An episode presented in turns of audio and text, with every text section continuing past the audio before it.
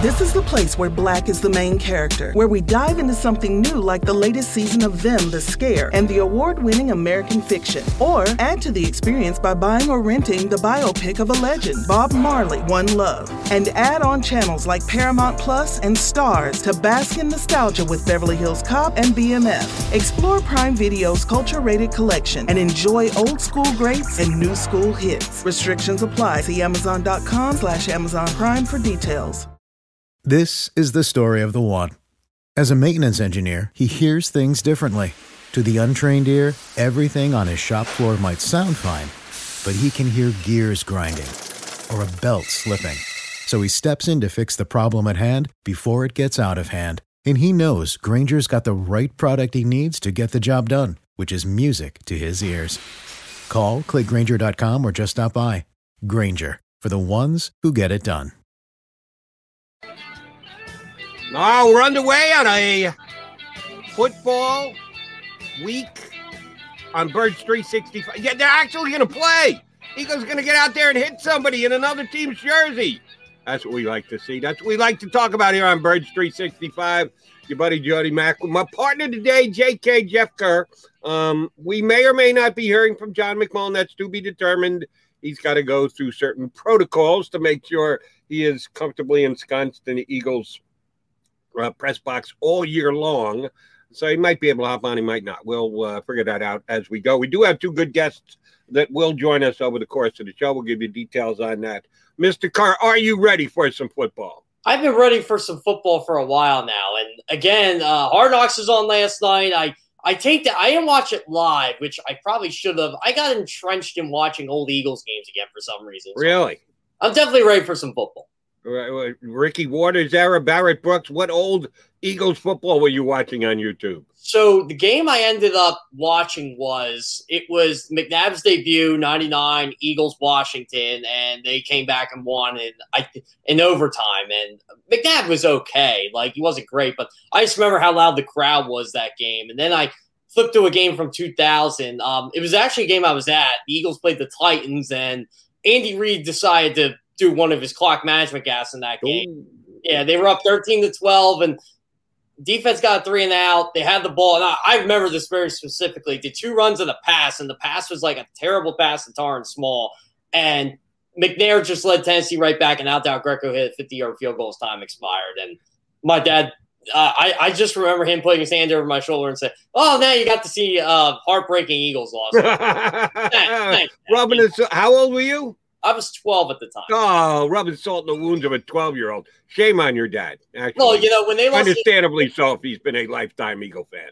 Well, when they lost the NFC Championship game in 2002, he did the same thing and said, "Now you finally know what it means to be an Eagles fan." championship game. That's that was no disgrace. That championship game. Well, maybe a little bit of a disgrace, but uh, no. At least uh, little did you know they were going to be going to several championship games in a row which yeah. yes, had frustrating endings, but were damn good seasons just the same.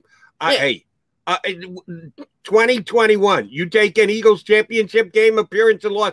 Eagles lose the championship game this year, 56 to nothing with Tampa. You going to say this is a bad Eagles season? No, I think of the playoffs. I'll say it's a good season. It's right.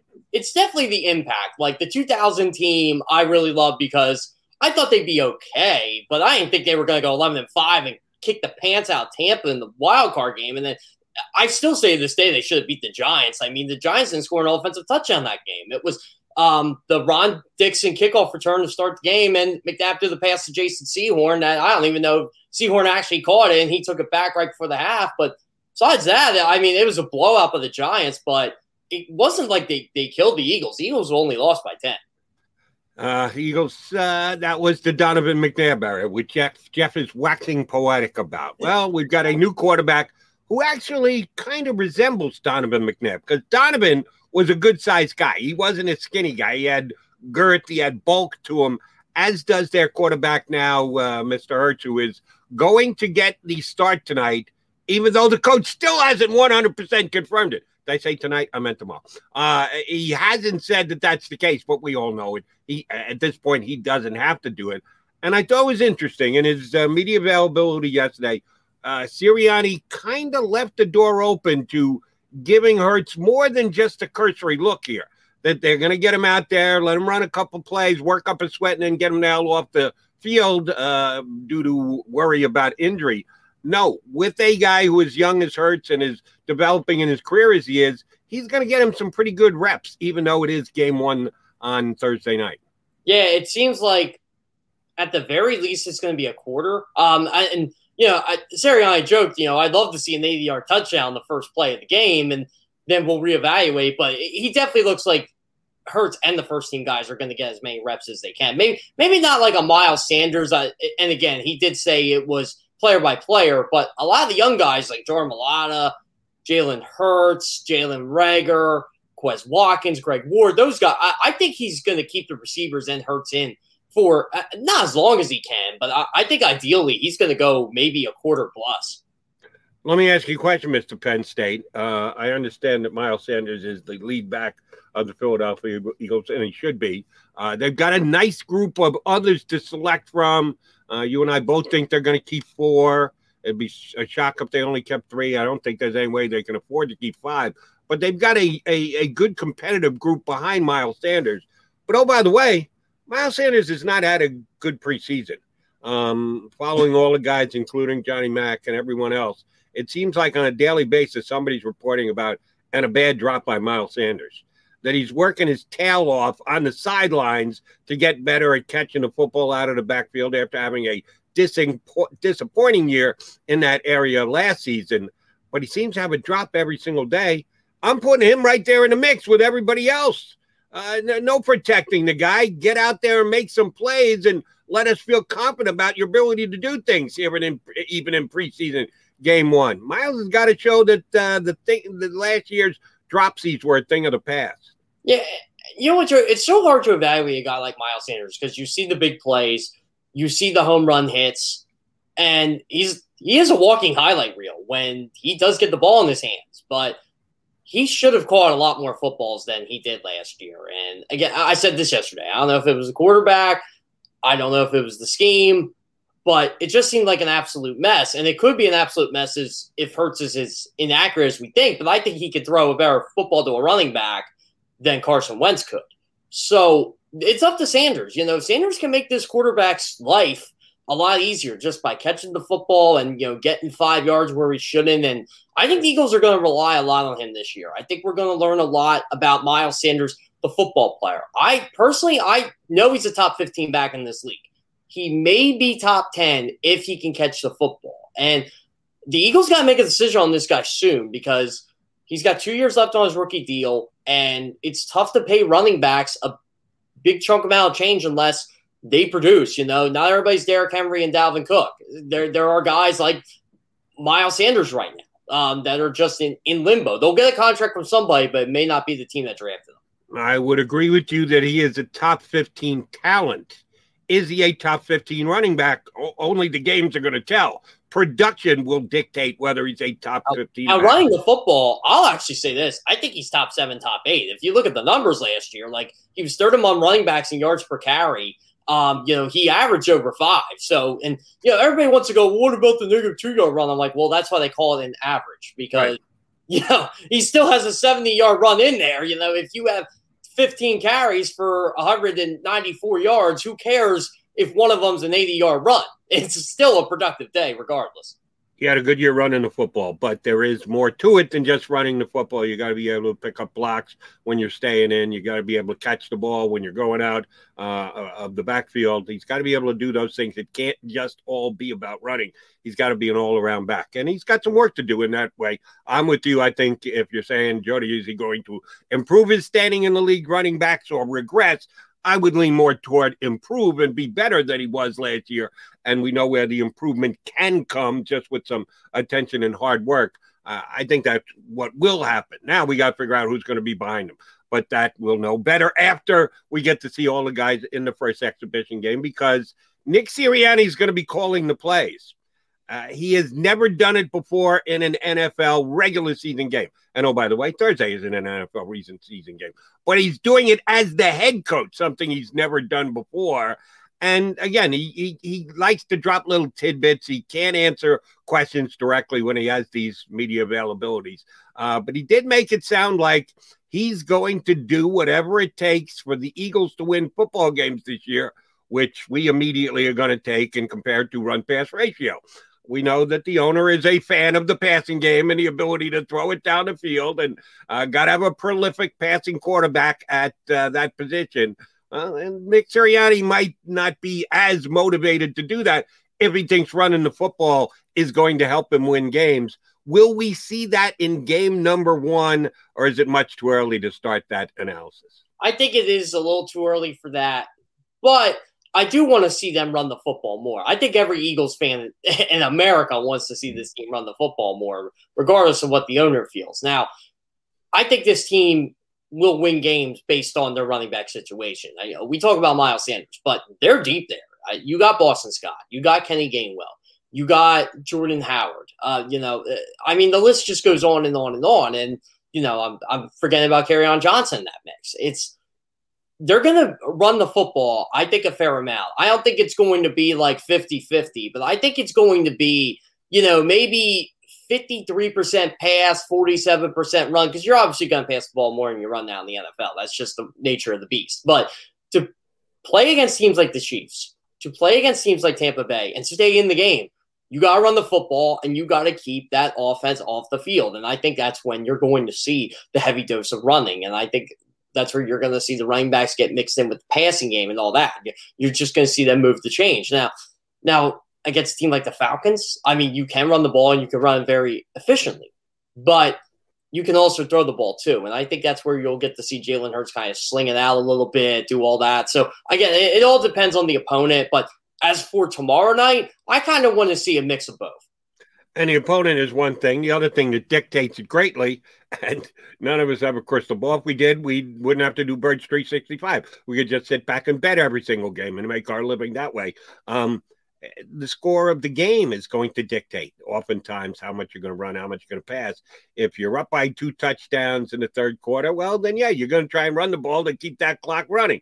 If you're down by two touchdowns to start the second half, guess what? You're going to come out slinging it. So none of us know how the games are going to play out over the course, and then you got to uh, adjust and define what type of a uh, play caller Nick Sirianni is in the moment as the score dictates the other thing that Sirianni did say that I found very interesting was as far as uh, guys who are going to play, and we're not going to even judge out here game one.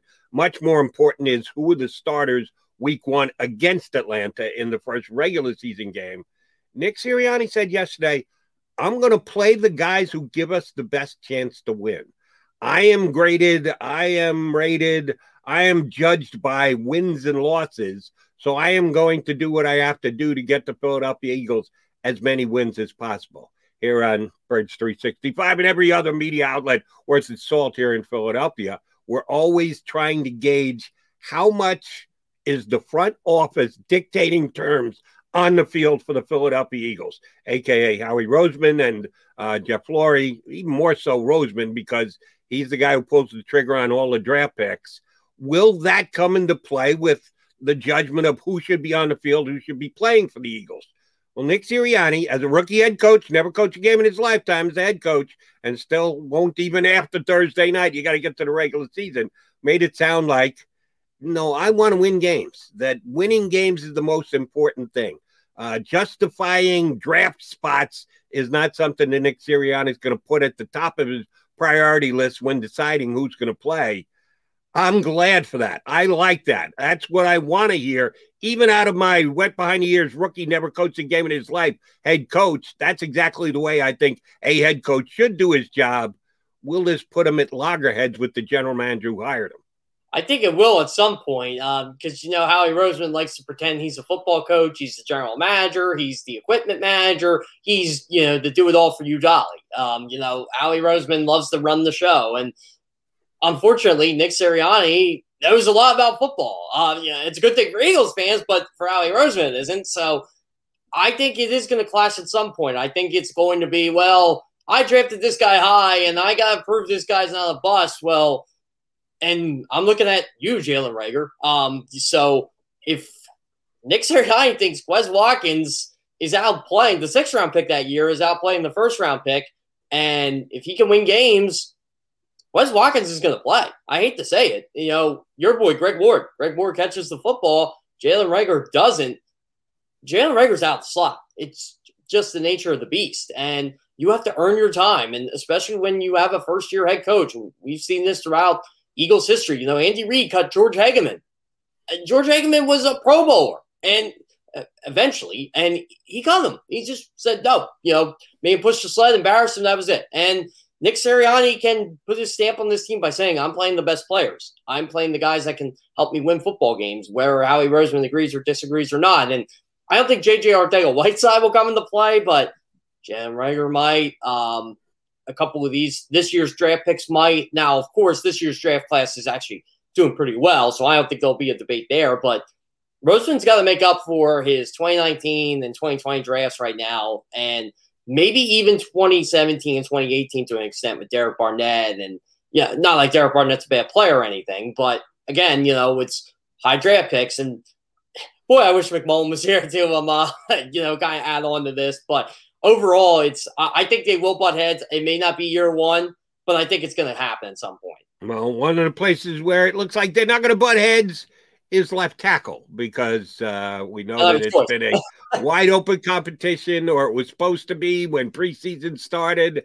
It has been a domination in practice, according to those who were there day in and day out. That uh, Mailata has gotten much the better of the comparison to Dillard, and the coach did not commit to saying who was going to start on Thursday night. Well, that was decided yesterday when Andre Dillard came up uh, injured in practice and is already being labeled week to week. So he's definitely out for Thursday night. Sounds like he won't play in the second preseason game either. Maybe I'm getting ahead of myself there. Um, Mailata, I think, won the job outright. Uh, but in case there were those who were foolish enough to believe that it was still a competition, the competition is over because of Dillard's injury yesterday. And the Eagles kind of lean toward uh, Jordan Mailata starting Thursday night because if I don't know if you caught this, Jody, he started. He was on the first team in back-to-back practices, so I think they were getting him ready to start Thursday night. And you know, Andre Dillard got hurt. It's unfortunate because I still wanted to see what Dillard could do in the preseason, see if he could, you know, up his value, I guess, or prove he's a capable backup left tackle, which I think he is anyway. But you still want to see him in there with the first team or with those guys. You know, that's what the preseason is for. We may not even get any of that now. So our future of Andre Dillard is as murky as ever if, you know, you're a member of the Eagles coaching staff. So now you got to look at it as, okay, Jordan Mailata's our guy. There's no doubt about that. But where's Dillard going to fall into place? How are we going to do the tackle rotation? Maybe Andre Dillard could actually learn how to play the right side again instead of comparing it to Rang with his left hand, which I did agree with him because it, it is a difference. And especially if you play one side of the line your entire life, it's not something you learn automatically. So, yeah, Andre Dillard's got a murky future there. Um, another interesting part of the depth chart I wanted to get into was Derek Barnett and Josh Sweat. Neither were listed as a first teamer, which, again, I think Josh Sweat has been out playing Derek Barnett. But I can see where the Eagles would put both of them in there just because they both have had good camp. I mean, Sweat's had a great camp, but it's not like Barnett's been you know cheap either. You know, he's been pretty good. Don't know where they're going to go on the defensive line. Only that we know Ryan Kerrigan is not going to get reps here in game number one. Injured his thumb, had to have surgery. Apparently, not a major surgery because they've already labeled him out seven to ten days, which means he's probably going to miss this game and the uh, second preseason game. Maybe back for the third preseason game, but that means that much more time for uh, both uh, Sweat and Barnett to get in, get some reps, and uh, lay claim to behind Brandon Graham, who is going to be the next defensive end on the Eagles' overall depth chart. He's Jeff Kerr. I'm Jody McDonald. Your Birds 365 guys. We may be able to sneak Johnny McMullen in at some point. Don't know yet. You got to stay tuned for that. We know who's coming up next. One of our faves, Les Bowen, formerly of the Philadelphia Inquirer, uh, jumping right back into the fray. Uh, took the buyout from the Inquirer, but Les told us when we had him on after uh, it was uh, announced that he wasn't going to be doing day in and day out for the Inquirer, he said, I'm going to keep my hand in on it. Well, sure enough, I saw a Les Bowen article for the Associated Press yesterday. So he is still very much part of the Eagles beat guys. He's going to join us next here on Birds 365. I get scared sometimes. Of a lot of things. Joining in. Decisions. The dark. The dark. But I once heard someone say. But as I always say, it's okay to be afraid. As long as you face the fear. And keep moving forward. Wherever you are in life, count on the name trusted in insurance for over 80 years. Independence Blue Cross. Ah, the savoring taste of a good bag of beef jerky is so enjoyable at any time of the day, as long as you can find it. Here's what we suggest. Pure Bull Beef Jerky is our answer, and soon it will be yours. Locally produced in the Philadelphia region, this high quality, healthy protein snack is easy to secure. Go to steersnacks.com and you'll see hot garlic, tropical heat, Pure Bull dry rub, and our favorite, Huck and Fod. What's that? Huck and Fod. Go now to steersnacks.com. Welcome to the Wildwoods, the perfect place where you can safely do everything or nothing at all. Catch a wave, take a nap, go for a drive, grab a bite. It's your vacation, and we're doing everything we can to make it a safe one. The Wildwoods. Your vacation, your way.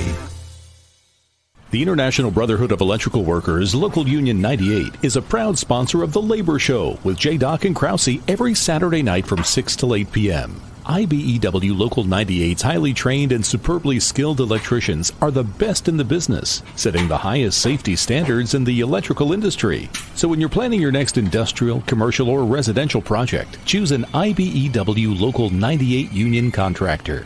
Learn more at IBEW98.org.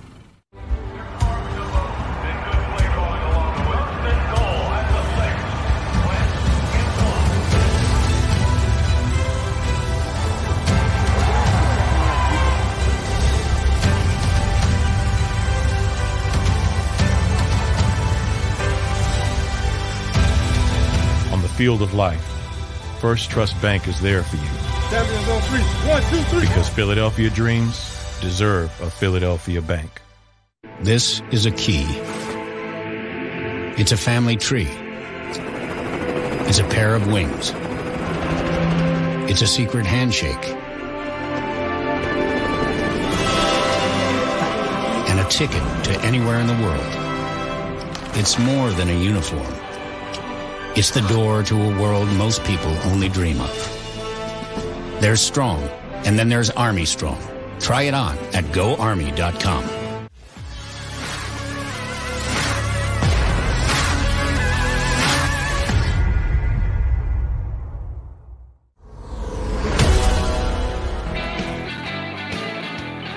Appreciate you jumping in on Birds 365. We are one day away from the start of another Philadelphia Eagles football season. Yes, it is but a preseason game, but if the Eagles are out there playing and fans are in Lincoln Financial Field, this town does get excited. And we are too. We're excited to be joined by our next guest. The ops aboard with us. Uh, he's he's absolutely getting the job done with the brick wall behind him. And we got to get Kerr brick wall. Uh, Johnny Max got his, I got mine. And Les Bowen has his. How you doing, Les? Just great, Jody. How are you? We're doing phenomenal. We appreciate your hopping on board. So I'm uh, jumping around the internet uh, yesterday, and lo and behold, here's Les Bowen's byline. I uh, didn't know you were going to get back into the fray as quickly as you did, my friend. First of all, congrats and good to read you again. I tried to get out, and they keep pulling me back.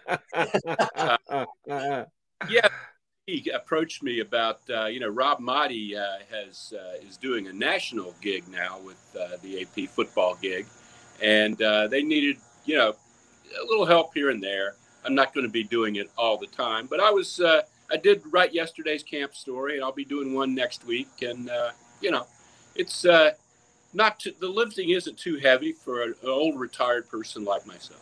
You're going to be seeing in the press box less. Uh, that's unclear. That's been mentioned, but uh, I we, we haven't really. Uh, we're kind of taking it uh, week to week here. I think. There you go. Well, I was uh, very uh, glad and uh, almost excited to see uh, your write up from yesterday's camp. Um, we are just a couple of way, days away from Nick Sirianni's first outing as the head coach of the Eagles, and I was buoyed by a couple of things that he had to say yesterday.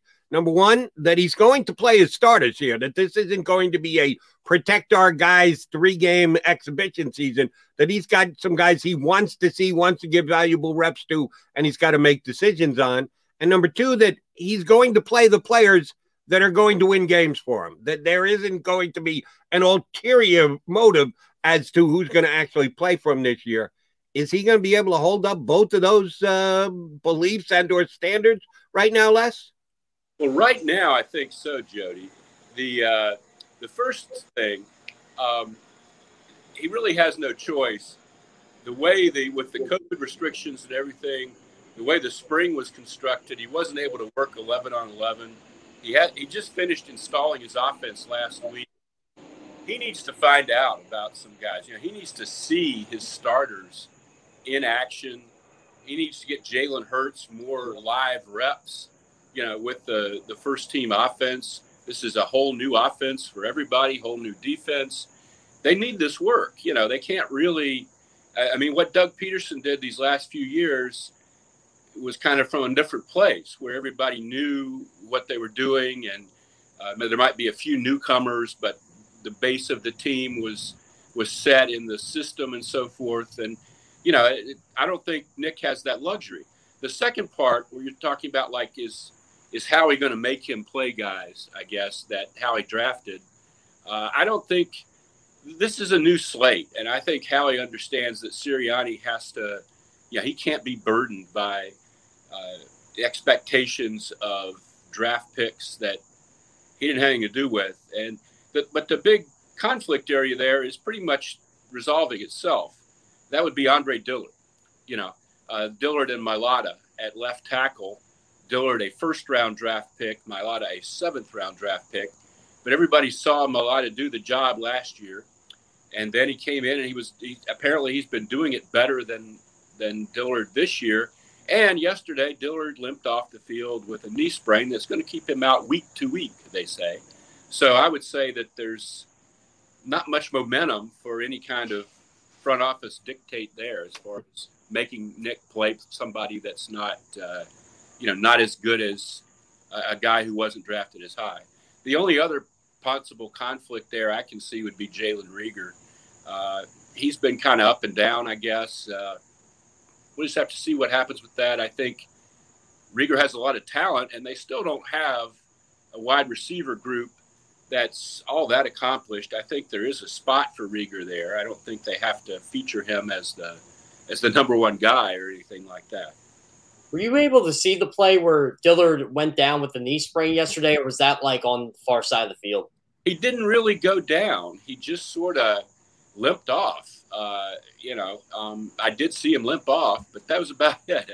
It was uh, there, there, was a lot going on at that point. There were different things going on in different parts of the field, and I did not see what caused that. Um, I kind of think he was losing competition anyway, but it is it does bring a certain uh, I don't want to say finality, but a definition to to that situation. I think if he's going to be out week to week, I mean, unless Mailata gets hurt tomorrow, God forbid, uh, you know, that's that. I think that's going to be pretty well settled. Agreed. All right, let's uh, as with probably 31 other teams in the National Football League, along with the Eagles. The thing that everybody's going to concentrate above and beyond everything else, not to its exclusivity, but the number one concern will be quarterback, and that's certainly the case here in Philadelphia with Jalen Hurts taking over. He too has had an up and down preseason. Some days good. We know he can throw the ball long. He likes to throw it long, and he's very good at it. But it takes more than that to be able to move the ball up and down the field. What do you think Nick Sirianni and uh, Jalen Hurts want to accomplish here in preseason game number one? Well, they'll be high fiving each other when uh, the coach tells them, "All right, that's enough for tonight, Jalen." Good job, buddy. Oh, I think they want to see efficiency. They want to see him run the offense and stay on the field, pile up some first downs, score some points. Uh, you know, not have mistakes. Uh, Nick mentioned yesterday, you know, the uh, long completion to Quez Watkins, touchdown completion in the public scrimmage uh, Sunday, got a lot of uh, internet play. Uh, Nick mentioned that actually there was a uh, pre-snap penalty there, and in a game that play wouldn't have counted. Which you know was a footnote yesterday, obviously because we're talking about scrimmage, but in the regular season that would have been a pretty big deal. so uh, that's the kind of thing he wants to see things run smoothly. Uh, I don't think he he really wants to. You know, he'd love to see you know Jalen do incredible things, but that's not really just run the offense, move the ball down the field, you know, uh, avoid huge mistakes, uh, show command of this new system. I think that's what he's looking for. One of the things I've noticed around the NFL, this is one of the benefits of covering the league. I got to listen to Bruce Arians this week, uh, Bill Belichick, and I thought for sure they would be two coaches that would kind of use that third preseason game as the fourth preseason game, and it doesn't look like they're going to do that at all. It looks like Sean McVay is going to be the only coach that decides not to play starters. Uh, the Eagles are kind of leading leaning toward that too. Like the third preseason game might actually still be the dress rehearsal. Uh, did Nick Sirianni give you guys any, indication that was the case yesterday? He didn't talk about anything beyond tomorrow, but it is going to be very interesting. I think. Uh, like I said, you know, the the spring still wasn't normal. So teams do need this this time, these tune-ups. I don't know. You know, the third game, since there are only three, uh, I can see doing it that way. But I also think, like most teams, like the Eagles, have these scrimmages coming up with other teams, uh, practices, you know, joint practices, and I think those maybe will function in the in the way of a preseason game in a couple of ways with your starters, but also with the guys trying to make the team. They'll be practicing against the guys trying to make the Bucks or the Patriots or whomever, and maybe you'll get a sense of that, you know, more than you would from the fourth preseason game. So I think teams are doing other things to to kind of make the the decisions they need to make uh, before the season starts. Les, one of the more interesting storylines we've had with the Eagles that started well before camp ever even opened up uh, and has certainly kind of grown and uh, become a different type story this uh, preseason has been Zach Ertz. Um, not yourself, but uh, some of your media contemporaries had Zach Ertz traded well, four months ago, five months ago, six months ago. Uh, and oh, by the way, Zach Ertz is still here, even though a couple people had him gone and forgotten. Um, he's come in. He's been actually, I think, the better tight end in preseason practices. We know Goedert is the guy they're contemplating giving a contract extension to. They're not doing that with Zach Ertz, and that's where all the problems started. Uh, but Ertz has been very good in in uh, practice, and it looks like the coaches accepted the fact that hey, we couldn't trade this guy. He's here now. He's maybe my best receiver that's not named Devonta Smith, who can't play anyway. Uh, how big a season is Zach Ertz sitting on this year? Well, that's really interesting, Jody. You know, he can, if he plays well this season and gets the ball, you know, a lot, uh, he's set up for free agency. You know, um, so that's that's a great incentive for him. This is a huge. It wasn't just people saying that he was going to be gone. He was gone. I mean, he back in the spring, in his mind, he was not part of the Eagles anymore. He was the player rep. I was talking about all this stuff uh, in the spring that they didn't get to do 11 on 11 and so forth. Well, there were all these negotiations with the league and the and the player reps and things. And you know, I contacted Zach about that. He was said, "I don't know what they're going to do," meaning the Eagles. You know, Ooh. I mean, he just wasn't. He was gone. He was out. And then nothing happened. You know, they didn't trade him, and they wanted something substantial in return for him, and they weren't getting it. So this is his option: is to come in here and look good. That's the only thing he can do. You know, you can't really hold out in the NFL. They fine you. You don't get paid. Uh, it would be counterproductive. The best thing he can do is look really good. Maybe they trade him at the end of training camp or before the trade deadline. But the other element of this, as you alluded to, is Dallas Goedert. You know, everybody was talking about, oh, Dallas Goedert, he's ready to jump up and be, you know, a superstar. Well, he, he showed up and he didn't complete his conditioning test.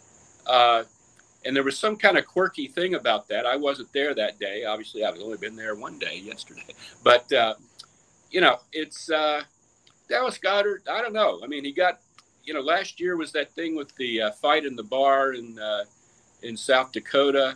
Uh, you know, I I kind of wonder where his head's at a little bit sometimes. Uh, he's a very good player. He has all kinds of potential, but I wouldn't be in any great hurry to unload Zach Ertz, uh, given the talent level of this team at, at the current moment.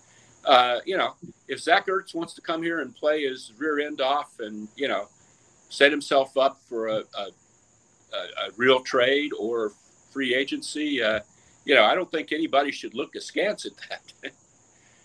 this team really seems to galvanize around Jalen Hurts, especially the younger players. Uh, last year, it I don't know, just from behind the scenes, it didn't look like these younger guys were doing the same for Carson Wentz. Uh, did you notice that you know throughout the the craziness of everything that happened last year?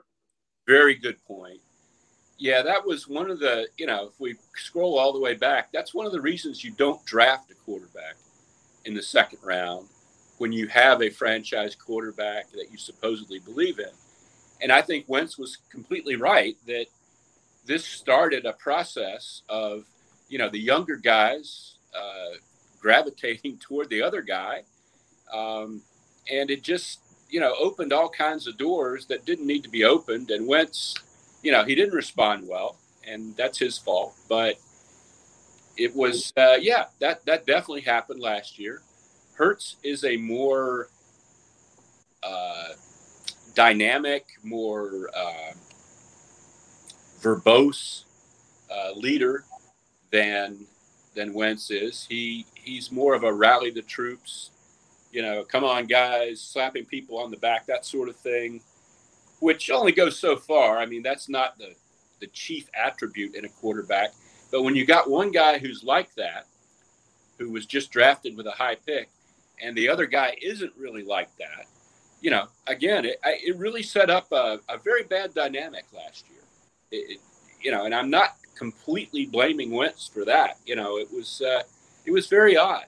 Wentz certainly, I mean, uh, Wentz Hurts certainly has the leadership qualities that you want in a quarterback. I don't think anybody doubts that. The question is, can he put the points on the board and avoid the mistakes and make the reads and get the ball where it needs to go and, on a consistent basis? If he can do that, then then everything's great. But you know, it's uh, he's an interesting guy, and I think this is going to be a fascinating uh, season for them, seeing exactly what he is. And I hope they get a clear view of that. You know, I hope they're not kind of like, well, at the end of the season, well, he does this well and he does that well, but we still didn't. We only won seven games, and in this game, you know, we could have done a little better if he'd have hit that guy. You know, that's what you don't want out of this season. You want to know by the end of the season it is Jalen Hurts or it isn't Jalen Hurts, one of the two. On that, we can certainly agree. Uh, the Eagles want a definitive quarterback answer when the season is come and gone. But it hasn't even started yet, and we haven't even started talking about the defense yet. Um, know that you know, Les, even though you're not down there every single day, that it kind of came out, leaked out that Nick Sirianni keeps score of practice every single day. He gives out winning grades on every single play. And the defense basically kicked the offense's tail on a day in, day out basis on their final coach's scoreboard. That's great for the defense. It's not so good for the offense. But let's uh, look at the positive side of this. The defense has been really good in camp so far. And we don't really know what the new defensive coordinator, Jonathan Gannon, is going to do either as far as scheme goes. We got some ideas. He's given some uh, pointers when he's had uh, media availability, but um, until you actually see it with your own two eyes, it's all just speculation on our part uh, leading into preseason game number one. How good a grasp are we going to have of Jonathan Gannon's system after just one preseason game, do you think? Oh, I don't think we'll see a whole lot. You know, I, Sirianni talked yesterday about, he was talking about the offense, but I think this goes for the defense as well. That a huge advantage they have as a new staff coming in is nobody has any tape on them. You know, that nobody knows what they're going to run. And they don't want to mess up that advantage by showing everything that they want to do in preseason games. So it's going to be kind of a balancing act between wanting guys to get comfort with the systems and not wanting to show your hand. So I don't know that we're going to get a lot of clues from this first preseason game as to exactly how much blitz or you know stuff like that. How much they're going to play three four. They are going to play some three four apparently. Um, but uh, I, I, will say this: the defense has been healthier than the offense in this camp for whatever reason. Uh, most of the big injuries have been offensively. I think Ryan Kerrigan really is the is the main guy who's who's hurt right now defensively, and he's not even a starter. Uh, so that things a little bit. The offensive line has not been the real offensive line yet. Of course, we've been saying that for three years, you know, and that could be an ongoing uh, issue again this year. But uh, you know, I think the offense uh, has talent, but uh, yeah, the defense they really did some nice things defensively this year with Steven Nelson at corner. Uh, they better linebackers than they had last year. Uh, I, it wouldn't surprise me if the defense is, is greatly improved. Uh, I wasn't Jim Schwartz's harshest critic. I thought he was a smart guy, and I think he had to work around some horrible personnel deficits at times. But I do like Gannon's ideas. Uh, I do like the idea of being multiple, of sort of configuring your defense to what the offense does uh, from week to week. I think the Patriots have done that to great effect for many years. Uh, so yeah, I'm I'm kind of uh, bullish on Jonathan Gannon, even though I don't know the man at all. You think the Jim Schwartz hate from the fan base came from that he only rushed four? Because we all know how Philadelphia is. It's got to blitz, got to blitz, got to do Jim Johnson, Buddy Ryan, Bud Carson, whoever, and that just hurt Jim Schwartz's reputation here. Yeah, he, he didn't blitz, and the coverages were often soft. And you know, he would always say, like with that sticks defense on third down, it almost always worked. It almost always kept the other team from picking up a first down, but it didn't look, it, it wasn't aesthetically pleasing. You want to see your team get after the other team. You know, you don't want to say, okay, it was four, it was third and 15 and we only gave up 13 yards. Yay. You know, that's people don't, people really get out of their seats for that. And I think that was a big part of Jim's problems. You know, a lot of stats looked bad in the Jim Schwartz reign, but a lot of times, if you looked at the final score and the points they gave up, given the personnel they had, it was not a disaster. It was, and and I think he played some chess pieces pretty well. Now, personnel was a huge issue. I think they really did not do well by him in that realm at corner, uh, at linebacker and even at safety at times. So uh, you know he had his work cut out for him, and you know he he got it done as as best he could. I think. Lots a guy like yourself who's been covering the league as long as you have uh, certainly know and understand that uh, one of those chicken and the egg theories in the National Football League is do defensive lines make defensive backfields, or do defensive backfields make defensive lines? Which is it? Well, of course, it's a little of both. Um, last year, the Eagles did get a bunch of sacks, even though they only sent three, um, but they might have been able to get more if they had better coverage corners. Coming into the offseason, that was a major concern. You had Darius Slay, who was paid to be a shutdown corner and was a good corner. Maybe even you get the very good corner. Not a shutdown corner last year, year number one in Philadelphia. And Avonte Maddox outside, really, as your second corner. People were uh, petrified the Eagles' defensive secondary, specifically a corner. Well, here in the first two weeks of practice, it looks like it actually might be a bit of a strength. They get Steven Nelson. He comes in and looks like a legit starting cornerback in the league. And their draft pick, Zech McPhearson, has opened eyes with his ability to uh, play defense and pass defend here in the uh, preseason. Uh, could that actually be considered a strength for the Eagles this year, their cornerback play? Yeah, I think it might, Jody. I mean, we want to see some real games before we make that decision. But yeah, I, I like both of those guys. I like Slay and I like Nelson and, and the young guy, McPhearson he was a real interesting draft pick. I remember when they picked him, it was uh, there were widely varying uh, predictions for him. Some people thought, "Boy, this is a great pick." You know, they really got a jewel here. Others were like, "Yeah, this guy, you know, he didn't do this, he didn't do that." Um, I don't know. He's certainly having a good camp.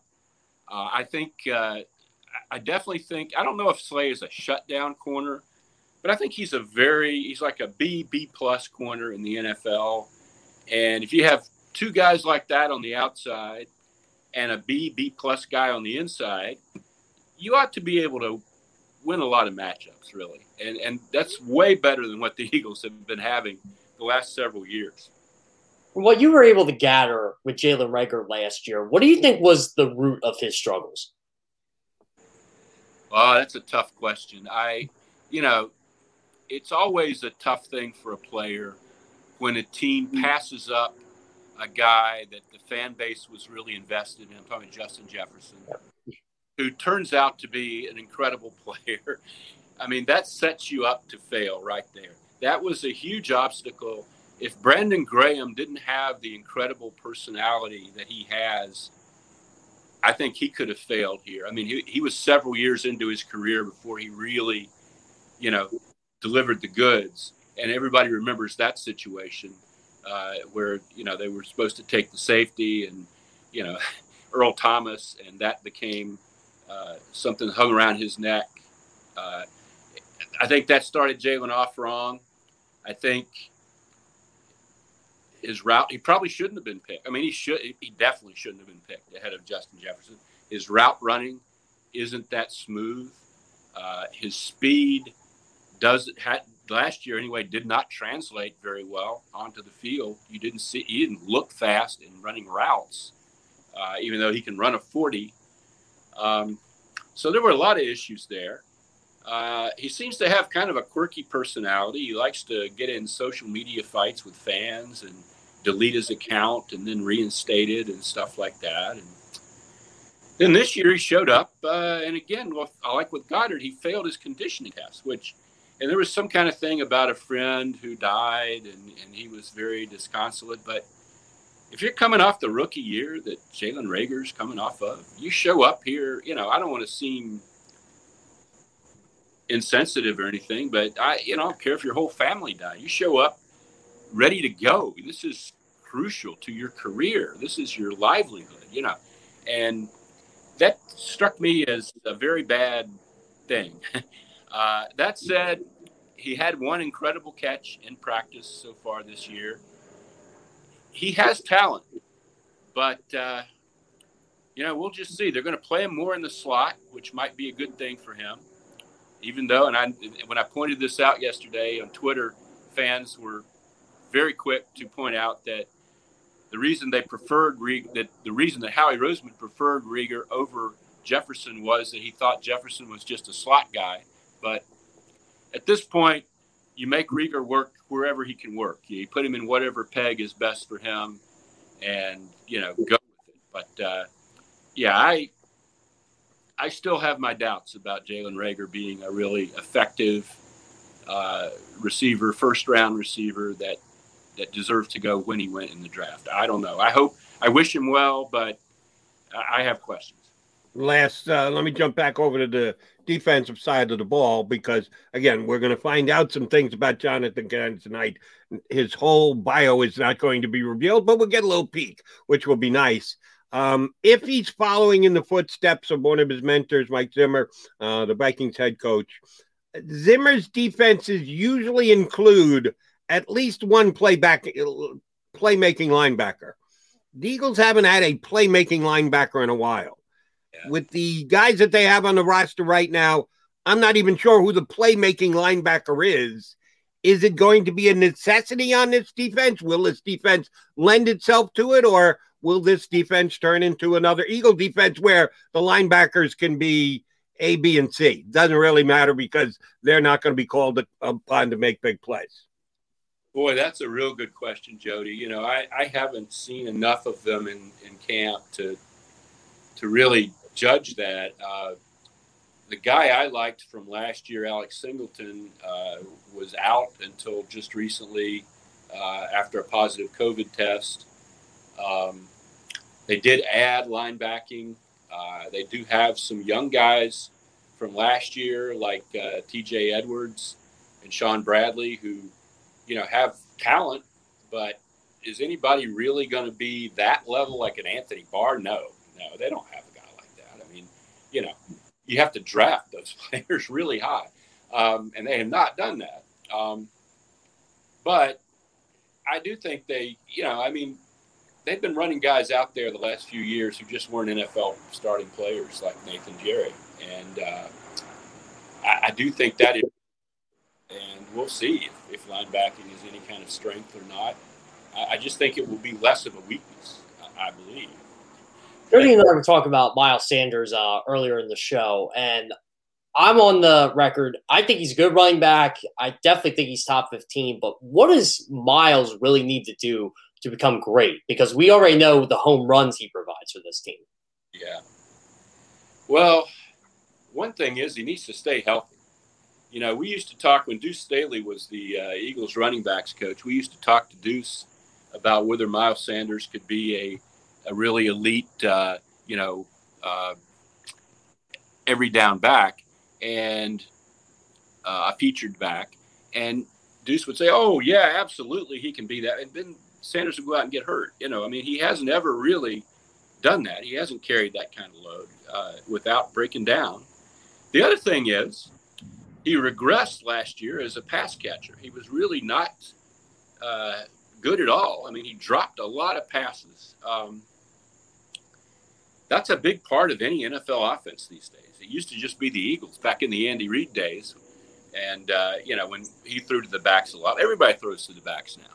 And if you can't catch, you know, that's a huge problem. Uh, and I think Sanders has struggled a little bit with the ball in this camp from what I've heard from other people. Uh, so I think he needs to be consistent uh, with his routes and with his catching. I think he needs to stay healthy. And, uh, you know, just be consistent. Be the guy that uh, that you're not going to rip off an 82 yard touchdown run every game, but look like the guy on every snap. Look like that's a possible. That was the thing with Shady McCoy. I always thought is every time he got the ball, you wondered if he was going to do that. You know, it, it, it, the threat was there, and I think that's something that Miles Sanders might have, and we're just going to have to see this year if, if he does have it. I last week compared uh, the old defensive coordinator with the new defensive coordinator earlier here in this uh, interview with uh, the way things had been going under Schwartz here in Philadelphia and the way they may go under Gannon as the new DC. Let's do the same with the head coaches. Uh, Doug Pederson won a Super Bowl here, left on not great terms at 4 11 and 1, and the quarterback fighting his way out of town. So they had to change the Jalen Hurts. We all know Doug Pederson's story, but what I want to get at is he was a pretty damn aggressive head coach when he was here. Doug would risk, he would go for it on fourth down. He would do some things that would surprise you with its overt aggressiveness. aggressiveness. We don't know anything about uh, the new head coach when it comes to play calling and making in game critical decisions. We just know his personality through his media availability and what you see of him coaching up his players during practice. If we agree that Doug uh, Pederson was an overly aggressive coach, there's overly aggressive, there's balanced, there's conservative. Where do you think that uh, by the time we've got a good grasp on the new head coach, where is Nick Sirianni going to fall on the aggression spectrum? Boy, Jody, I don't know. I know I would think his personality would tend toward aggressive He's a very assertive, very enthusiastic, very positive kind of guy. He doesn't seem like a cautious, uh, you know, afraid to do things sort of person. And I, I also think Doug was kind of right along with the curve or ahead of the curve on analytics. This is the way the NFL is now. You know, you should go for it on fourth down a lot more than people did 20 years ago. You know, that's those are the percentages. Um, it depends sometimes on personnel and who you're playing and situations, but in general, that's that's the way the NFL is going to be. So I think you will see continued aggressiveness. I'll be real surprised. Uh, that's you know conservatism in that sense is sort of an old guy NFL thing, and Nick Sirianni just turned 40, so you know I think I think he'll be uh, assertive and aggressive.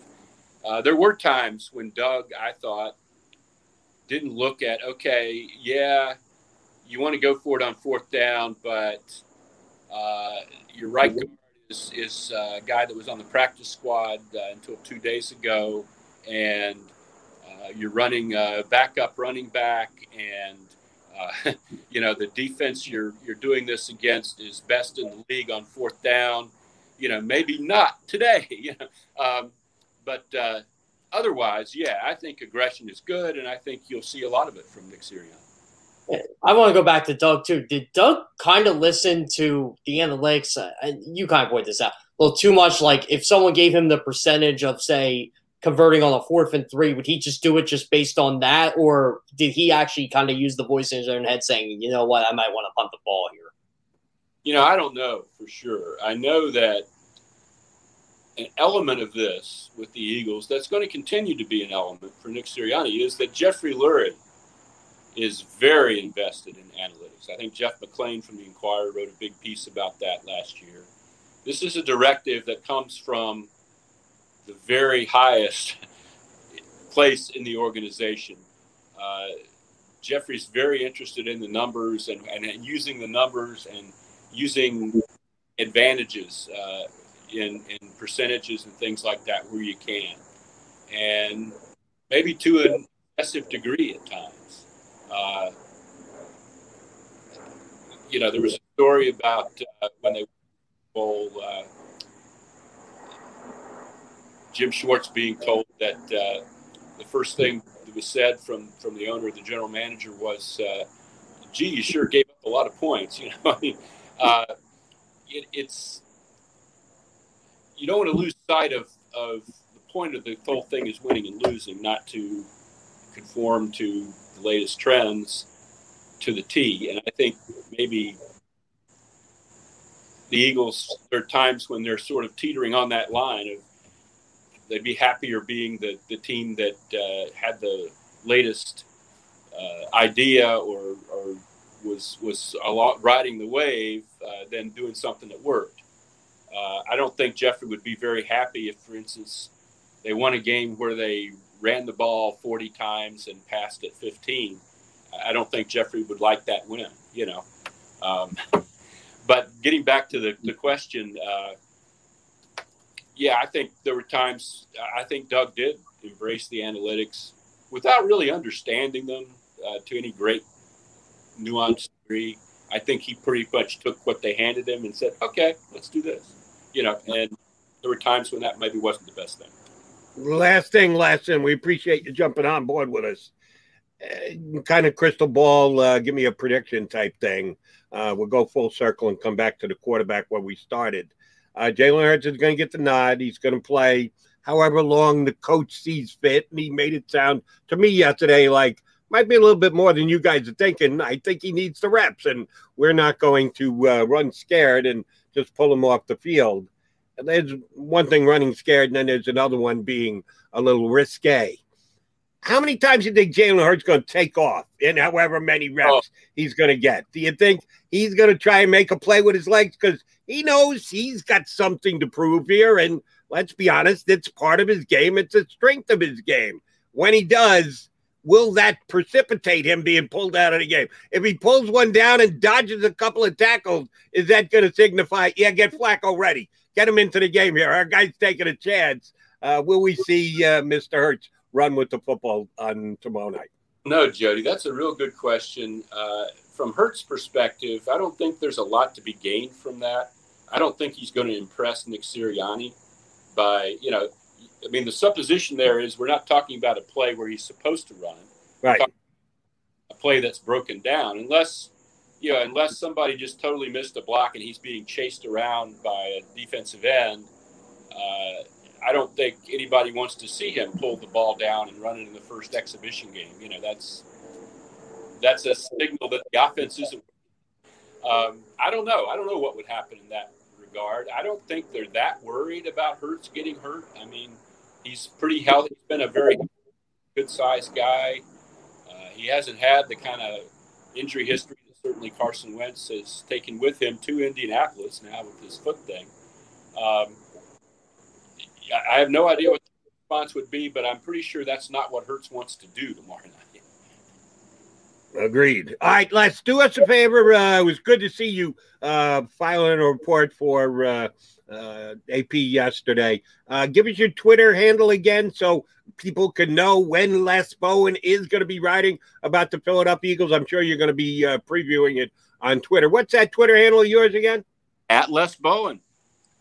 Yes. That's Stupid. Uh, I guess I should have known that. That's my bad. Okay. Let's good stuff. Thank you very much for coming on. We're going to tap into you from time to time during the season. Thanks for hopping on today. My pleasure. Thank you, guys. Our pleasure. Les Bowen here with us doing some work for the Associated Press. He decided enough of this Inquirer stuff. He's going to be doing some AP stuff, uh, and we will punch him up here on Birds 365 from time to time. All right, Jeff Kerr in for Johnny Mack today with me, Jody Mack. We'll come back at hour number two underway. Uh, we got a buddy of Jeff's, another CBS contributor, um, Brian DeArdo, uh, who does a lot of AFC uh, North stuff for CBS. He's a uh, Pittsburgh based guy. Steelers are coming into town. So we'll talk to Brian DeArdo from uh, CBS about 20 minutes from now. Keep it right here on Birds 365. I get scared sometimes. Of a lot of things. Joining in, Decisions, the dark. the dark. But I once heard someone say, But as I always say, it's okay to be afraid as long as you face the fear, and keep moving forward. Wherever you are in life, count on the name trusted in insurance for over 80 years. Independence Blue Cross. Ah, the savoring taste of a good bag of beef jerky is so enjoyable at any time of the day, as long as you can find it. Here's what we suggest. Pure Bull Beef Jerky is our answer, and soon it will be yours. Locally produced in the Philadelphia region, this high quality, healthy protein snack is easy to secure. Go to steersnacks.com and you'll see hot garlic, tropical heat, Pure Bull dry rub, and our favorite, Huck and Fod. What's that? Huck and Fod. Go now to steersnacks.com. Welcome to the Wildwoods, the perfect place where you can safely do everything or nothing at all. Catch a wave, take a nap, go for a drive, grab a bite. It's your vacation, and we're doing everything we can to make it a safe one. The Wildwoods. Your vacation, your way. Enjoy all your favorite sports like never before at BetMGM. Sign up using code Buckeye and receive up to $1,500 back in bonus bets if you don't win your first bet. When you register with BetMGM, you'll get instant access to a variety of parlay selection features, live betting options, and the best daily promotions in the business. And with BetMGM at your fingertips, every play and every game matters more than ever. Place your money line prop, or parlay bets with the king of sportsbooks today. Sign up using code Buckeye and receive up to $1,500 back in bonus bets if you don't win your first bet. BetMGM and GameSense remind you to play responsibly. 21 plus and present in Ohio, subject to eligibility requirements. Rewards are non-withdrawable bonus bets that expire in seven days. Gambling problem? Call 1-800-GAMBLER. In partnership with MGM Northfield Park.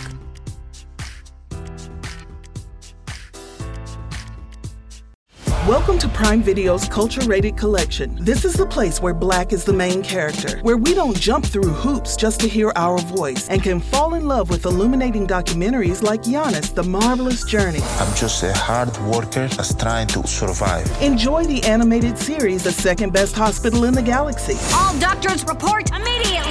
Where we dive into something new like the latest season of Them, The Scare, and the award winning American fiction. Welcome home, baby. Or add to the experience by buying or renting the biopic of a legend, Bob Marley, One Love. I want my music to unify people. And add on channels like Paramount Plus and STARZ to bask in nostalgia with Beverly Hills Cop This is the cleanest police car I've ever been in in my life. and BMF. You're about to take over the whole nation. Explore Prime Video's culture rated collection and enjoy old school greats and new school hits. Prime Video, find your happy place. Restrictions apply. See Amazon.com slash Amazon Prime for details. The International Brotherhood of Electrical Workers, Local Union 98, is a proud sponsor of The Labor Show with J. Doc and Krause every Saturday night from 6 to 8 p.m. IBEW Local 98's highly trained and superbly skilled electricians are the best in the business, setting the highest safety standards in the electrical industry. So when you're planning your next industrial, commercial, or residential project, choose an IBEW Local 98 union contractor. Learn more at IBEW98.org.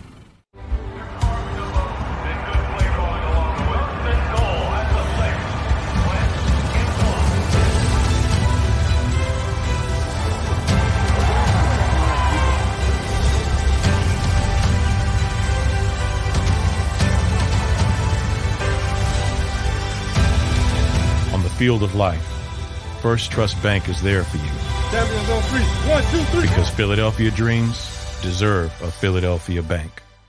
This is a key. It's a family tree. It's a pair of wings. It's a secret handshake. And a ticket to anywhere in the world. It's more than a uniform. It's the door to a world most people only dream of. There's Strong, and then there's Army Strong. Try it on at goarmy.com.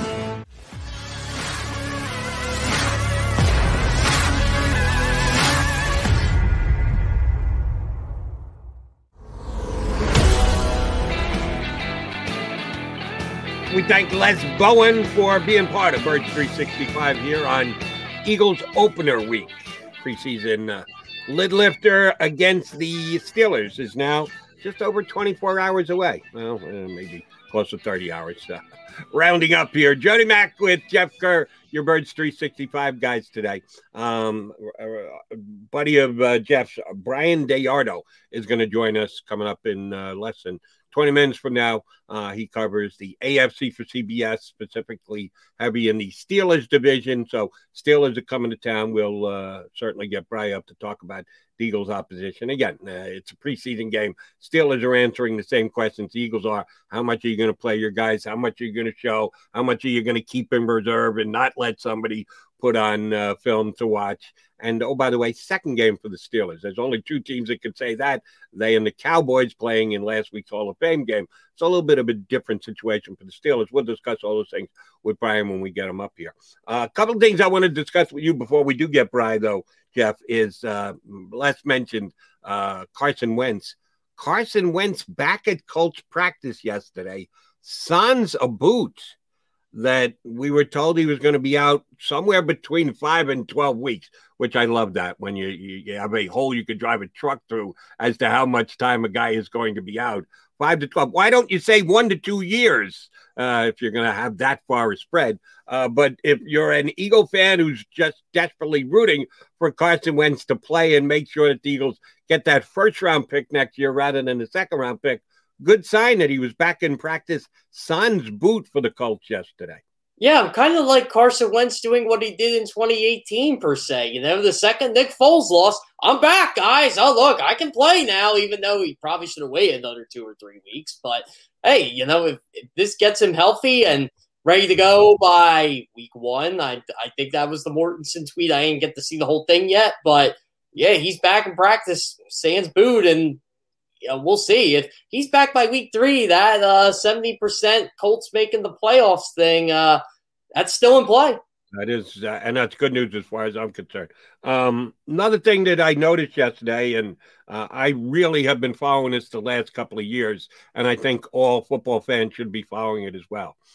The NFL came out yesterday with two points of emphasis on refereeing this year. And if you think that's just the NL putting out a cover your rear end uh, uh, announcement, that's not the case.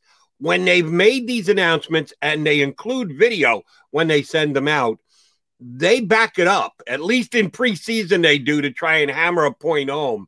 Point of emphasis means yeah, they're going to be calling it this year. If you're thinking that uh, it's going to be something that we'll just make a statement on and we'll go back to calling it the way that we've always called, no, that's not the case. They have, when they put this out ahead of time, they have then stuck to their guns and their referees have called the two points of emphasis here. Number one is taunting, that they do not want anybody pointing at anybody else. They don't want anybody standing over anyone else.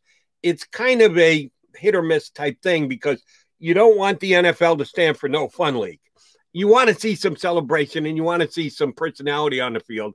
But also, yes, taunting should have no place in the National Football League. So it's a very subjective thing. So you're leaving it in the hands of your referees. Are the is the NFL leaving it in culpable hands as far as you're concerned? If they're going to let their referees be even more subjective at throwing flags for uh, players taunting. I wonder what the definition of taunting is to the NFL. If you know, remember when Brent Celek always called a first down, he always did the you know the point. Is that taunting? Um, if you score a touchdown and do a dance or whatever, I know the NFL's kind of leaned off on that a bit. Is that taunting? Um, you know, what is defined as taunting? Trash talking? Um, you know, that's what I think these guys are going to have to find out in the preseason. And honestly, if I was a receiver or a defensive back, I think I want to test the waters a bit here and see what I could get away with and what I can't. And we remember a couple years ago, it wasn't last year, I think it was two or three years ago, when they called an excessive amount of holding penalties in the preseason. And everybody goes, oh man, this is going to ruin the game. And the NFL lightened up on it uh, once week one hit. And, you know, I, I didn't know if that was a mistake or not, but definitely made the games go faster. I will say that. So, yeah, I, I just think I would have to know what taunting actually is because I actually like when players kind of do the in your face stuff. I think it gets the fans riled up. I think it makes the game more fun. And, you know, Jody, uh, growing up, my favorite thing was when receivers scored a touchdown and, you know, Chad Johnson wore the future Hall of Fame coat or, you know, Terrell Owens got the Sharpie out or, you know, ripped the TO as BO, uh, a sign in Cleveland. Uh, that was, for me, that was fun. And, my old philosophy was, well, if you don't like it, stop them. And, you know, that's kind of how I feel about the taunting these days. And they did specifically say touchdown uh, celebrations uh, will not be affected, that they want their uh, guys to be able to celebrate after they score touchdowns, but it is more infield action, specifically pointing, specifically standing over someone. Um, I got no problems with it. I hope they don't overstep their boundaries, but if they make it a point of emphasis in preseason, good for them. Now, um, the NFL does know, though, one of their most iconic photos is Chuck Bednarik over Frank Gifford, right? I mean, I don't know if Chuck, Chuck can tell the story all he wants. In a way, that was kind of a taunt. It was. It was an unquestioned taunt, but uh, again, it, it, different rules, different league, different time. Uh, I, I, don't know. We want to turn back the clock 60 years, 60 uh, years yeah. Uh, to, to, make our uh, definition of it. All right, uh, we take a quick time out here. Brian DeArdo from CBS is going to hop aboard. he covers the AFC Central, um, and he's got the Steelers coming to town to take on the Birds in their first preseason game. He'll join us next here on Birds 365. I get scared sometimes. Of a lot of things. Joining in. Decisions. The dark. The dark. But I once heard someone say. But as I always say. It's okay to be afraid. As long as you face the fear. And keep moving forward. Wherever you are in life, count on the name trusted in insurance for over 80 years. Independence Blue Cross. Ah, the savoring taste of a good bag of beef jerky is so enjoyable at any time of the day, as long as you can find it. Here's what we suggest. Pure Bull beef jerky is our answer, and soon it will be yours. Locally produced in the Philadelphia region, this high quality, healthy protein snack is easy to secure. Go to steersnacks.com and you'll see hot garlic, tropical heat, pure bull dry rub, and our favorite, Huck and Fod. What's that? Huck and Fod. Go now to steersnacks.com. Welcome to the Wildwoods, the perfect place where you can safely do everything or nothing at all. Catch a wave, take a nap, go for a drive, grab a bite. It's your vacation, and we're doing everything we can to make it a safe one. The Wildwoods your vacation, your way. The International Brotherhood of Electrical Workers, Local Union 98, is a proud sponsor of The Labor Show with J. Doc and Krause every Saturday night from 6 to 8 p.m. IBEW Local 98's highly trained and superbly skilled electricians are the best in the business, setting the highest safety standards in the electrical industry. So when you're planning your next industrial, commercial, or residential project, choose an IBEW Local 98 union contractor. Learn more at IBEW98.org.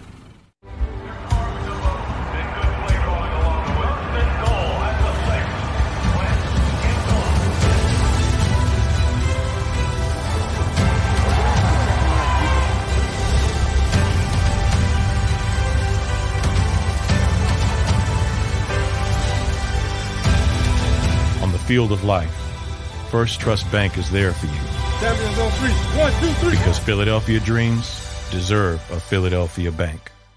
This is a key. It's a family tree. It's a pair of wings. It's a secret handshake. And a ticket to anywhere in the world. It's more than a uniform. It's the door to a world most people only dream of. There's Strong, and then there's Army Strong. Try it on at goarmy.com.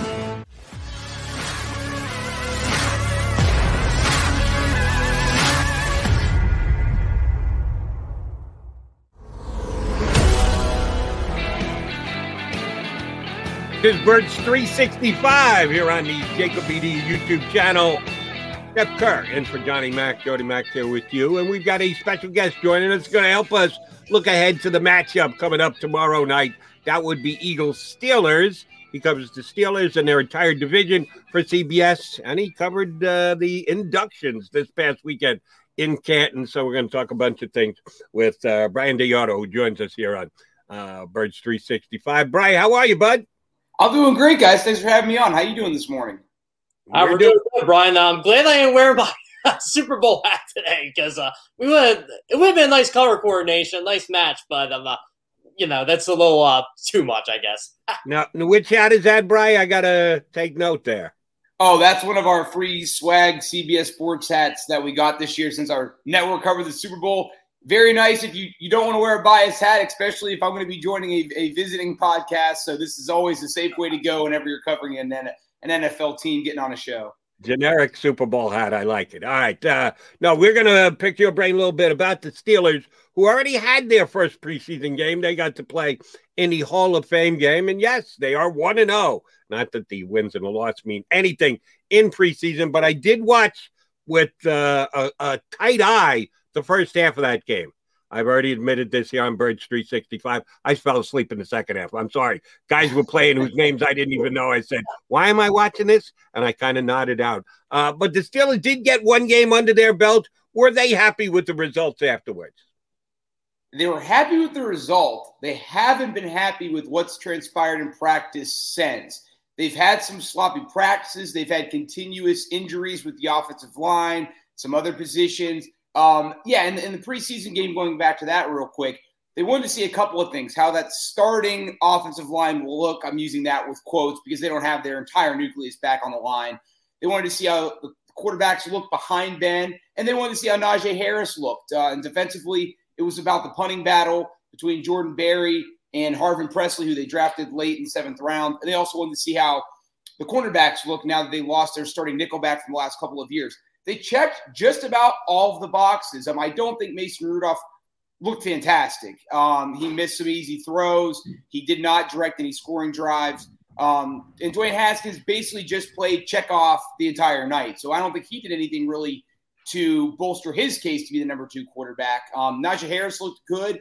Mike Tomlin said before the game, we just want to see positive gains. We just want to see if he can find the hole, get positive yards.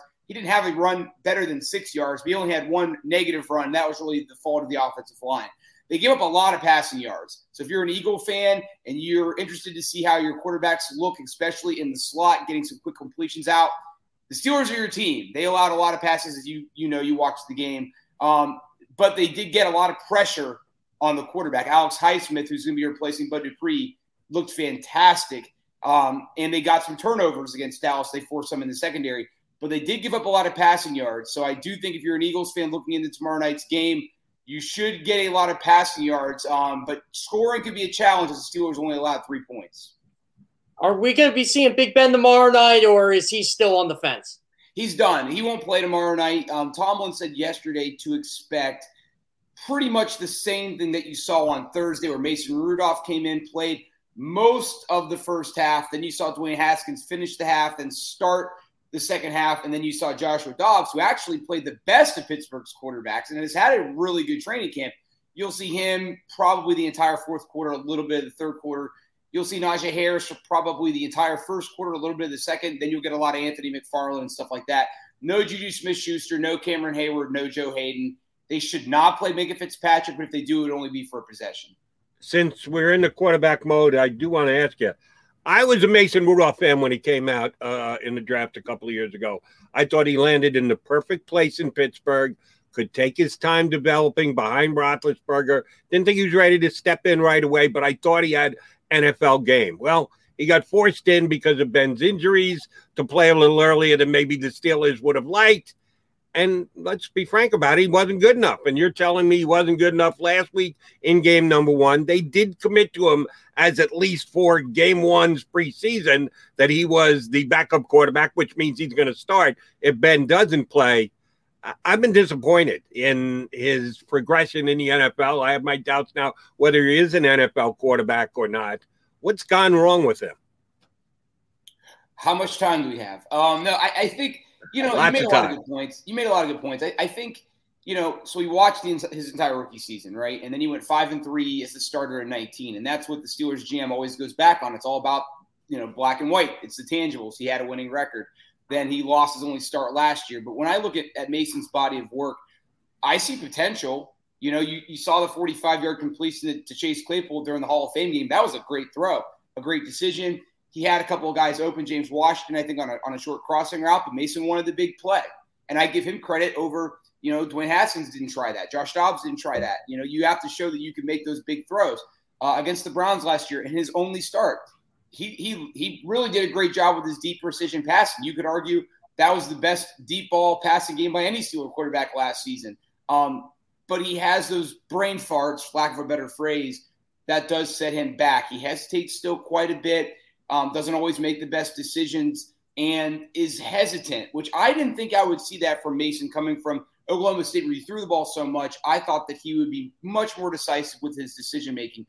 I do think a lot of this is reps. I think a lot of this is getting a chance to play through an entire season. And I, I'll be honest, this might get some criticism for Browns fans. I would argue he, he would be doing what Baker Mayfield's doing uh, retrospectively if he had the amount of reps that Baker's had. Um, I think if you guys go back a little bit, a lot of Steeler writers that have been covering the team for a long time would say his ceiling is Neil O'Donnell. His ceiling's a guy that can get you to a Super Bowl if the rest of your team is really strong, but they have you have to have, he's not going to carry you to a championship. So I still like his potential. I think a lot of the, the tangible stuff is there, and he is a good leader. I don't know if he gets enough credit for that, but yeah, for whatever reason, he's, he's inconsistent, um, and unfortunately, that might not be fixed till he gets more reps. James Washington only got a couple targets Thursday night, and of course, I, want to be traded. You know, and the Eagles they kind of need a little bit of help at receiver. A little, basically, they need a veteran. I think James Washington would be a decent fit for them. I'm not sure if he's exactly what they need. Can you provide a little bit of a scouting report for us? James Washington uh, is is streaky. He's very streaky. Uh, he had a really rough rookie season. He dropped the pass against Denver where he launched out for the ball when he didn't even have to jump. And that was the, the play that Ben Roethlisberger heavily criticized, which is one of the reasons why Ben does no longer do his weekly show because he criticized teammates and got crap for it. But, uh, you know, I, James actually did really well in 19. He had over, I think he had 735 yards. And that was without Ben Roethlisberger. He's, he's pretty much a deep threat. Um, and he can, he can make yards after the catch. I wouldn't say he's an explosive guy, but he's hard to tackle in the open field. Um, his hands could be better. He had a drop in the Hall of Fame game, and uh, like not not necessarily a speed demon, but he's small. He's but he kind of has a Jalen Reagor kind of body or Greg Ward to kind of give you an example of Philadelphia guys you've had. Um, so again, I think for him, it's been a lack of opportunity. I think he did better with more game reps. He hasn't had many game reps. That's not necessarily a fault of his because they have Juju, Claypool, Diontae Johnson, all those guys. Now, I don't think the Steelers are going to trade him, but if they would, they'd have to see something in these preseason games from their other young receivers, specifically Isaiah McKoy, Anthony Johnson, or a guy that had a big part return in the Hall of Fame game, Matthew Sexton. So if you're an Eagles fan, you actually might need to be cheering for a fourth or fifth string Steeler receiver tomorrow night, and then that might lead to maybe a trade because the Eagles wouldn't be a terrible trade partner as the Steelers don't play them very much. They're in the NFC. So um, he's a good player, unfortunately, inconsistent, and hasn't had a lot of reps in Pittsburgh. Brian, you mentioned Minkah Fitzpatrick, who I thought was a stone cold difference maker last year for the Steelers. tremendous trade that they made the year prior uh, to be able to pick him up and add to that defense. He's just a uh, playmaker down in and down, down out. On most teams in the NFL, he'd be their best defensive player. That's not the case with the Steelers because they've got TJ Watt. And we know he's not playing. He didn't play in the preseason game last week. Don't expect him to play this week. Working on a contract extension and negotiation with the Steelers. They going to get this done before opening week of the regular season? That's the hope. And I, I mean, TJ actually is not taking part in team drills. And this is the funny thing with the sports media. I actually don't mm. care. And I think it's a great thing TJ isn't participating because Melvin Ingram has done great with the Steelers' first team defense. So, and and all the word from camp is that he looks like the Melvin Ingram that was a three consecutive Pro Bowler with the Chargers. So I like that Tomlin is allowing him to do this, but then there's some media members that are saying no, he needs to be making TJ Watt out there and practicing and, and blah blah blah. So um, I think TJ is kind of making it a point that this needs to get done because he's not taking part in team practices, and there's some whispers he might sit out and pull a Le'Veon Bell and not he won't he he'll play, but maybe the 2017 Le'Veon or he doesn't show up until week one, which uh, again wouldn't be an issue. But as you guys know, the Steelers do not conduct business once the ball's kicked off week one. I do think they're going to get it done. They have to get it done. He he's a the issue is is is he looking for money that's going to make him the highest paid edge rusher, or is he going to want maybe a less long term deal, but more guaranteed up front. The Steelers are starting to wake up to that. I think that was one of the issues with Le'Veon. They gave him all the money in the world for five years, but they didn't give him a lot of guaranteed money, relatively speaking. It's a lot of money for any of us, but you know. Uh, so I think that I, I, think that the Steelers are wising up to that, and they also have uh, Joe Haden wants an extension as well, and they've got Minkah next year. So to get those done, they have to get this done first, and I think they will. Now the Steelers' offensive line, they kind of revamped it this offseason. Uh, you know, a couple guys are gone. They brought in a couple guys, and the Eagles' defensive front has been excellent throughout camp. And we know how good the Eagles' offensive line is on paper. So, what is Pittsburgh going to provide the Eagles on Thursday? Well, the Steelers are going to get a shot. I don't know if he's going to play, but Javon Hargrave, the old grave digger, um, and that was a heartbreaker for the Steelers because uh, a good player for the Steelers, a little bit of a late bloomer and then he, they just they couldn't afford him, and the Eagles went. Um, and and almost like a guy graduates, you know, you just you applaud him and you move on. So, uh, yeah, so I'm excited to see uh, the grave digger. Is that we, we used to call him that here? But yeah, the offensive line in Pittsburgh is they've had a really bad week. And again, they looked good in the Hall of Fame game. They had a one uh, blow up blocking assignment that led to Najee's negative run. Uh, but in general, I think one of the most disappointing guys has been Kevin Dotson, who was a rookie last year. He started with some injuries at left guard he there were some rumors he didn't come into camp in the best condition, and that's played itself out. So they're really disappointed with him. Um, and they had Joe Haeg, the former Buccaneer, who they got this offseason. He actually started during the Hall of Fame game and looked okay. Uh, but one of the positive spins has been BJ or has been Kendrick Green, the third round pick out of Illinois, who wears 53. So Ego fans, Maurkice Pouncey did not come out of retirement. Um, Kendrick Green wears number 53 as well. And I think he will be the Steelers starting center week one. He started the Hall of Fame game. I think he's going to start again uh, on Thursday night. And the Steelers have really been raving about him. He'll be, I think, the new the face of the new wave of the Steelers offensive line. The big MO for the Steelers this whole time has been we have to be more physical in the offensive line. Uh, that might be able to out overshadow maybe some lack of talent there that you know, might not have might not be there anymore. So, but if we're physical and we have an emphasis on running the ball, that might be what does ultimately end up helping us. But I think you know, one of the linemen that has the biggest question mark on him is going to be Chikora Okorafor, who was in, I think he was drafted just about the time Mason was in the third round in 18. He's replacing Villanueva's left tackle. Villanueva started, I think, 93 straight games for the Steelers, the longest act, longest streak. So now you have a new left tackle. So a lot of questions there. There's been some injuries and obviously the disappointment with Dotson. But uh, one other guy I wanted to mention, Dan Moore, another rookie who might get a chance to start too if things don't pan out for the Steelers. Uh, their projected starting lineup on the line. Now, one last Steeler question for you, Brian. Then uh, I want to get a couple other divisional questions in as well. Um, ben didn't play last week. You're telling me he's not going to play this week. He may not play at any point during the preseason, but he's going to be their starting quarterback game one he had a mixed bag of tricks last year. Again, as you pointed out, still is like to point to one loss record, and bet on a really good one loss record. it depends on where you take it to. You just right. say the last quarter of the season, all of a sudden, the one loss record doesn't look so good, uh, right. and a playoff loss on top of it. Um, uh, watching him play down in and down out, he was effective, but he just didn't get the ball down the field the way that Ben Roethlisberger did. And there were explanations for that last year. Did you buy them? Have you seen improvement in practice? How is Ben throwing the football, and what should you expect week number one with the Steelers? He looks really good now. He, he does look really good now. His arm strength is back. I mean, the Steelers defensive coordinator has been quoted to say, like, that's big. Big Ben's here. Like, we're not getting glimpses of Big Ben. Like, he's Big Ben the entire practice. When he when he does practice, like Watt, he's been getting some veteran days off. But when he's practiced, he's looked really good. And, and even Ben has said, you know, last year in the offseason, once once the arm got good enough to throw, then all of a sudden the rehab started, and he was he was throwing he said hundreds of balls a day, and then he said maybe that wore his arm out the last quarter of the season, and then that led to the, the one in five record their last six. He said this offseason he didn't he had months where he didn't throw at all. He just let that baby totally heal, totally recovered. He said this is his first normal offseason in two years. So now he thinks that that strength in his arm is back. As you alluded to, his deep ball was was not very good last year, not very good at all. And if it wasn't for a few that he did hit against the Colts, they would have made it as a wild card team instead of division champions last year. They would have lost five in a row going into the playoffs. So it's back.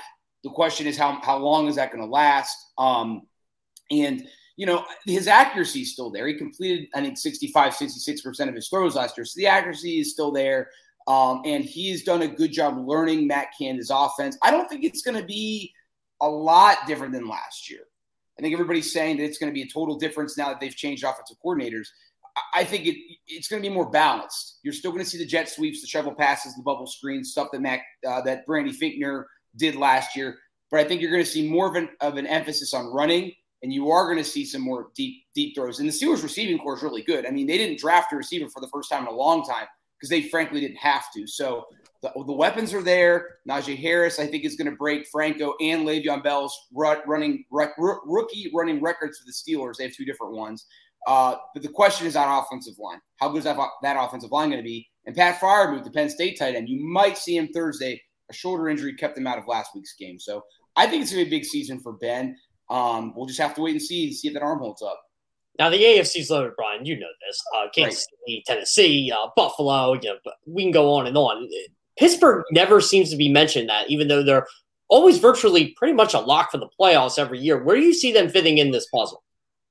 I see them finishing third of the division and getting a wild card spot. I think with that seven playoff spots now, it's the opposite of baseball. Almost everybody's getting in now in football. Not quite, but a little less than 50% of the league. So I see the Steelers – 10 and 7 and getting in as a six or seven seed. And, and honestly, um, I know that that might be a little high for some people. That might be a little low for some people. But I, I just think that their record or their schedule at the, the back end is really hard. They have an early bye, which I think is is good. Um, I just think that the Browns uh, now we don't know. I mean, the Browns two years ago had all those expectations and they they were awful. Um, last year they didn't have as many expectations and they made it to the second round. So you know, and Baker Mayfield, I still think is the weakest quarterback in that division. I think for what they have, for what they're having him do within that system, he's doing a really good job. Um, but I still, I don't think he's not a Hall of Fame quarterback. He's a tier or two below, um, and he could hold them back potentially. Odell Beckham Jr. is back, which honestly wasn't a good thing for the Browns uh, historically the last couple of years. He, Baker's better without him, so there's some questions there, but the running game is really strong. It's the, it's one of the best in the league, if not the best. The Browns um, offensive line is really good. The interior of that defense, there's some questions, uh, but overall that defense is is good. Maybe the second or third best in the division, but that might hold the Browns back a little bit. But I think it's between the Browns and the Ravens for, for who's going to win. If either of those teams struggle or there's injuries, the Steelers could sneak in and win it. Uh, Lamar Jackson's a phenomenal player. He's getting better every year. I think they're going to take more pressure off him. They're going to give the ball to, to, to uh, J.K. Dobbins a little bit more this season, I would think. Um, the, again, the big question in Baltimore is is the receiving corps. Is it strong enough? Bateman, their first round guy, had an injury yesterday. I don't, I don't think it's a serious injury, but still, you know, we, we don't know how much they've put. They wanted Juju Smith Schuster, they weren't able to get him. Similar to Philadelphia, there's there's questions there at receiver. I think Cincinnati's going to be a lot better. Um, ready to compete for that division, I'm not sure. But I think the Bengals are going to play a role in who does win the division based on how many of these matchups they can win with NFC or AFC North foes. Uh, Joe Burrow led the league in passing before he got hurt, and they've added more receivers to, to his disposal. They've added some help on offensive line, so I think the Bengals could be a, a six-win outfit this year, uh, and that's going to affect obviously what else happens in the AFC North. Thanks for your stance on the AFC North because it makes my very my question very much on point. the bottom line is the Steelers won the division last year, right? Regular yes. season champions. Right. So can Mike Tomlin use the underdog role? Hey, did you hear what Jeff DeArdo said? He picked us for third place. Can he play the underdog card after a year that he won the division? All right, he got picked off in the playoffs by one of those divisional opponents, but he did win the division. Is he that kind of coach? Will he play the we're not getting enough respect card to get this team ready for the season? I think that's more of a that was that was definitely Bill Cowher's card. He played that when, whenever he could. Um, I don't honestly know how much how much Tomlin does that. His whole thing is the standard is the standard. So I think now I think some of the Steelers leaders will. Ben will. Cameron Heyward will. Some of those there's not many left now. Those are probably some of the only mm. veterans I can think of, honestly. They had so many guys leave, Pouncey, Vince Williams, all those guys. But I think that Cam Heyward thrives off of that. TJ Watt does. So I think the Steelers the leaders will say, hey, no one thinks we can do this anymore. So let's go out and shock the world. But I think for Mike Tomlin, it, it's going to be, hey, the standard is still the standard. And, and I think that uh, that is going to be the MO. And I think, honestly, guys, and I'm, i know you guys know this with, with the Eagles four years ago, all you have to do is make the tournament, right? With, with the NFL now, with, with the way the salary caps are, the margin between the first seeded team and the seventh seeded team now is so razor thin. It might just be the play and quarterback is different. Mahomes just might get you that number one or number two seed. So, you know, I think for Steeler fans uh, or Eagle fans or whoever fans you are of, uh, just make the playoffs. And you don't know what's going to happen. We've seen wild cards win. We've seen teams with backup quarterbacks win. Uh, if your defense gets hot or your quarterback gets hot, you never know. So I, I, think that would be my focus for any fan of any team. Uh, just get one of those seven, number seven playoff spots, and then roll the dice and see where you end up. So I, I think for you know, again, if you're a Steeler fan, I think that needs to be your focus. Just try to make the playoffs. Don't care how, and we'll see what happens once we get there. Outsider's opinion. What are your thoughts on Jalen Hurts? I really like Jalen Hurts. Um, I thought he played really well in the limited time he got, and and that uh, controversial Week 17 game. I don't know why he didn't finish that game, but I don't want to open up old wounds. But I think he's got a great head on his shoulders. Uh, I think he said all the right things as a rookie. He, he, he obviously made it clear that he wanted to play without uh, ruffling feathers, no pun intended, with the Eagles. Um, so I love his accuracy. I love his athleticism. He reminds me of Kyler Murray a lot, but I think I think maybe less mobility, but a better arm. Um, and I think that that he's a football lover. That's what Mike Tomlin used yesterday to describe Melvin Ingram. I think to be a really good quarterback, you have to be a football lover, like Joe Burrow, Justin Herbert, Kyler Murray, Lamar Jackson. These guys get into the playbook uh, I think there's one quarterback. I can't remember which one, but they, he has a. Tra- they, these teams have tracking devices, so they know are, are on their computers, so they know how much these guys are watching film. I can't remember what team it was, but a rookie quarterback led the team in film watching this year. I can't. It's one of the top guys that got drafted, but uh, I, I'm remiss to remember. I know that that was Herbert. That was uh, Herbert, I think. I think that was yeah. Herbert. Right, right. So again, I think that that your guy is a football lover, and I think that not only is that going to help him learn the nuances of a playbook and learning how to play well against NFL defenses, that's going to inspire his teammates. If if our guy is in the is in the room doing this, why am I not doing this? And I think that uh, I don't think this generation gets enough credit for how much they love football and how much work they're willing to put in. And I think that he's a guy that's doing a lot behind the scenes. Not a much, not a big self promoter, not doing a lot on social media, which I also like. He's kind of old school, but I love him, and I and I think that uh, the Eagles uh, Eagles are in a good place with him at quarterback for sure. And we can tell this guy loves football as well.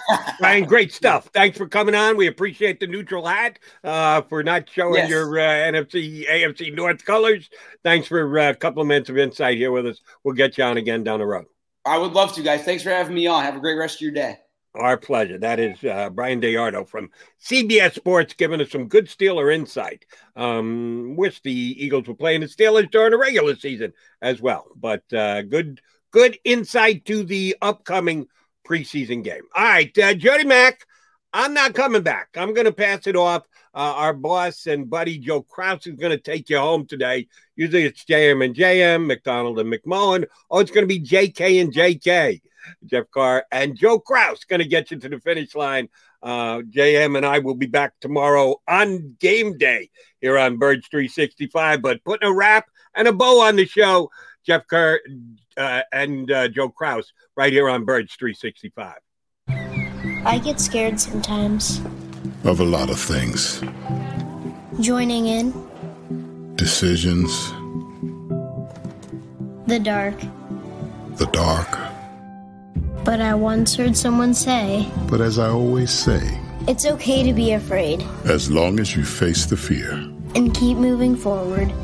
Wherever you are in life, count on the name trusted in insurance for over 80 years. Independence Blue Cross.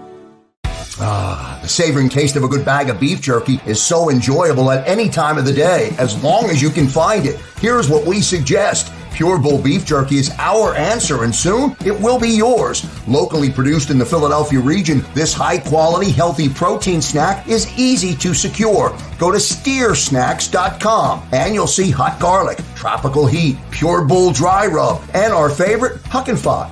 What's that? Huck and Fod. Go now to steersnacks.com. Welcome to the Wildwoods, the perfect place where you can safely do everything or nothing at all. Catch a wave, take a nap, go for a drive, grab a bite. It's your vacation, and we're doing everything we can to make it a safe one. The Wildwoods. Your vacation, your way.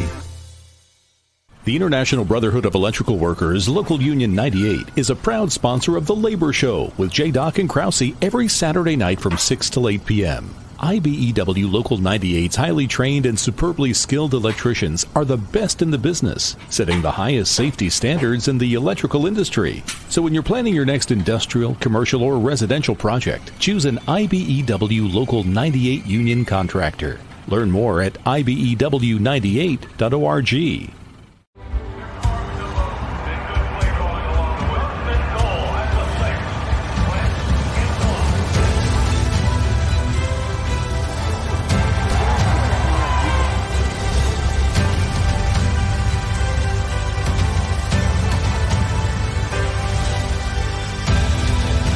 field of life, First Trust Bank is there for you. Three. One, two, three. Because Philadelphia dreams deserve a Philadelphia bank.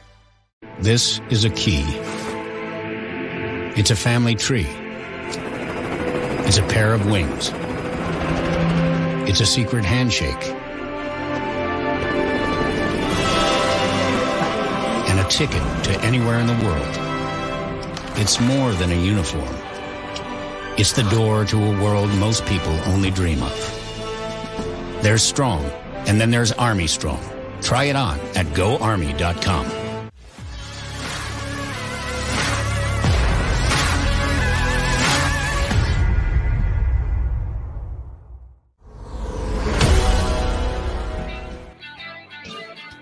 Good to be sitting in the chair this morning here on Birds 365 across the Jakib Media YouTube channel.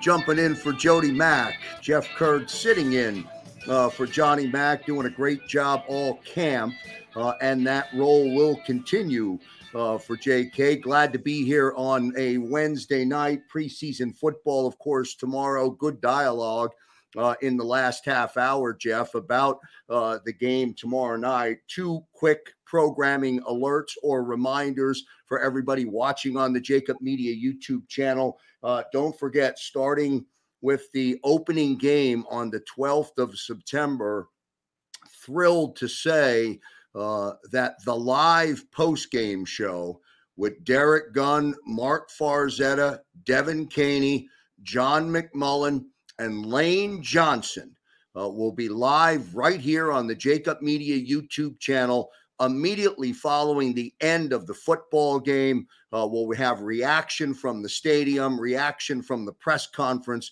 and all kinds of good stuff uh, on the new live post game uh, show, Jeff Kerr. Um, hold on to your seat in some way, shape, or form. You may be part of that show. We don't know yet, but it's building, it's evolving, and uh, we'll have our first test run uh, offline tomorrow night. But looking forward uh, to that on the 12th of September. Yeah, I'll tell you what, JK, it's going to be hard to keep up with that cast of characters. I'll say that. I mean, you got Gunn, you got Mark. Uh, you, we know what McMullen brings. Lane Johnson's a riot every time I've interviewed him, and Devin's Devin. So that's going to be a fun show. I'll definitely be tuning in. Jeff, uh, your work when you're not sitting in the chair uh, for CBS Sports, I love the work that you do uh, for CBS Sports. Your reads are always very defined. They're uh, they're four or five minute reads. They get to the crux of uh, of your point, uh, which I enjoy. I thought it would be fun to spend the last segment here uh, on what I think may be your most recent Philadelphia Eagle article. And if you talked about it at length, I apologize for uh, the repetition. I'm sure we'll have a different spin um, in our dialogue. Eagles bold predictions. Uh, you made three three big bold predictions. Uh, set the table for us, and then we'll go through those predictions uh, one at a time. So the first one I did, and I mentioned this to Jody Mack yesterday. Uh, we didn't go about today, but Devonta Smith is going to have a thousand yard season for this team this year. Um, I truly believe that. I'll, I'll go a little bit deeper into that. The second one I had was Jalen Hurts is going to get 30 combined touchdowns this year. So, yes, Eagles fans, they're not getting Deshaun Watson. Jalen Hurts is going to be the quarterback. So, that was one of my, that, and I said, this could completely blow up in my face if anything mm-hmm. happens within the next month or so.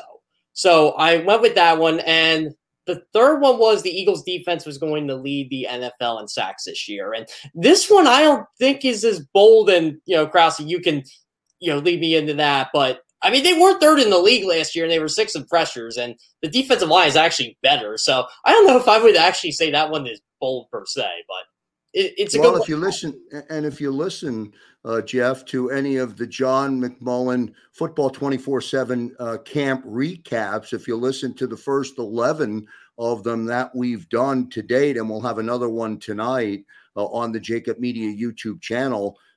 Every night, that conversation always finds its way back to the defense, which we get and we understand. Normally, the defense is ahead of the curve, uh, but the name Josh Sweat uh, uh, uh comes up, and that I think is probably one of your key components uh, in your thought that this team could lead uh, the um, the league in sacks. And of course, I love the addition of Ryan Kerrigan. Um, I love that signing. Uh, he was a player that I enjoyed watching, even though he played for the Washington football team. Uh, and I'm glad he is here uh, in Philadelphia.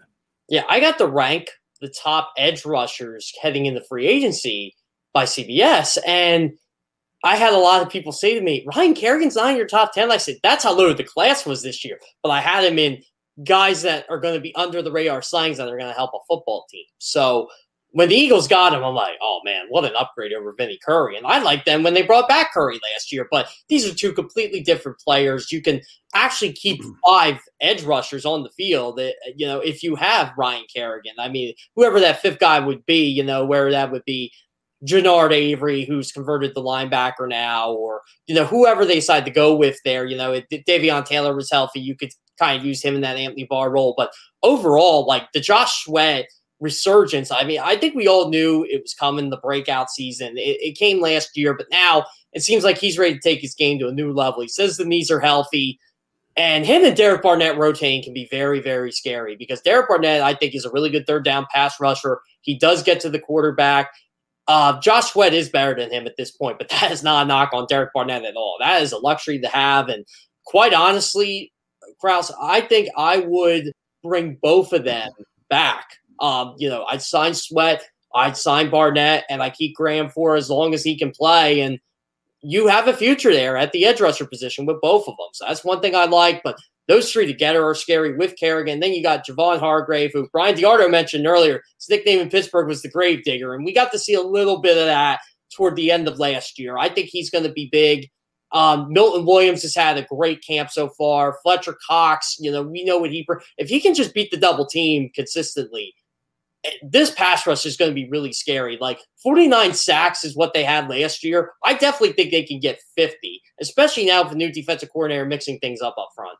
Let's talk about the new defensive coordinator, Jonathan Gannon. You know, when you're the new head coach or the new offensive coordinator, the new defensive coordinator, the entire staff is a new, essentially uh, a, a, new staff. What challenges uh, does Jonathan Gannon face? Because, again, if you take the body of work so far since camp began, the challenges appear to be uh, more exacerbated on the offensive side of the football. So for Jonathan Gannon, he may not be asking a lot of questions about issues or concerns, but he's still going to have challenges. What are they? Well, I think the Eagles answered the biggest challenge for him this offseason because I was really worried about what they were going to do with this second cornerback position opposite Darius Slay. And give them credit. They got Steven Nelson and they made their lives a lot easier. It seemed like every kind of hole or it was like a leaky pipe the Eagles had in their defense, they were able to fix it. Um, you know, they, they were able to bring in Anthony Harris. Uh, I thought that was a good move. Andrew Adams will probably make this team now. He's a good special team. He'll probably make this team with K'Von Wallace being out. So you got depth there. That's one thing I like in the secondary. Uh, all of a sudden, you have depth because you got Steven Nelson at cornerback, which allows Zech McPhearson to be that boundary cornerback. They, they, they can have him learn kind of like a Lito Sheppard, Sheldon Brown type. I've mentioned that before. And you can put Avonte Maddox in the slot where he succeeds. And linebacker's been their biggest issue, but again, they, they were able to get Eric Wilson in there. And yeah, he does have problems tackling. That, that's going to be the biggest issue.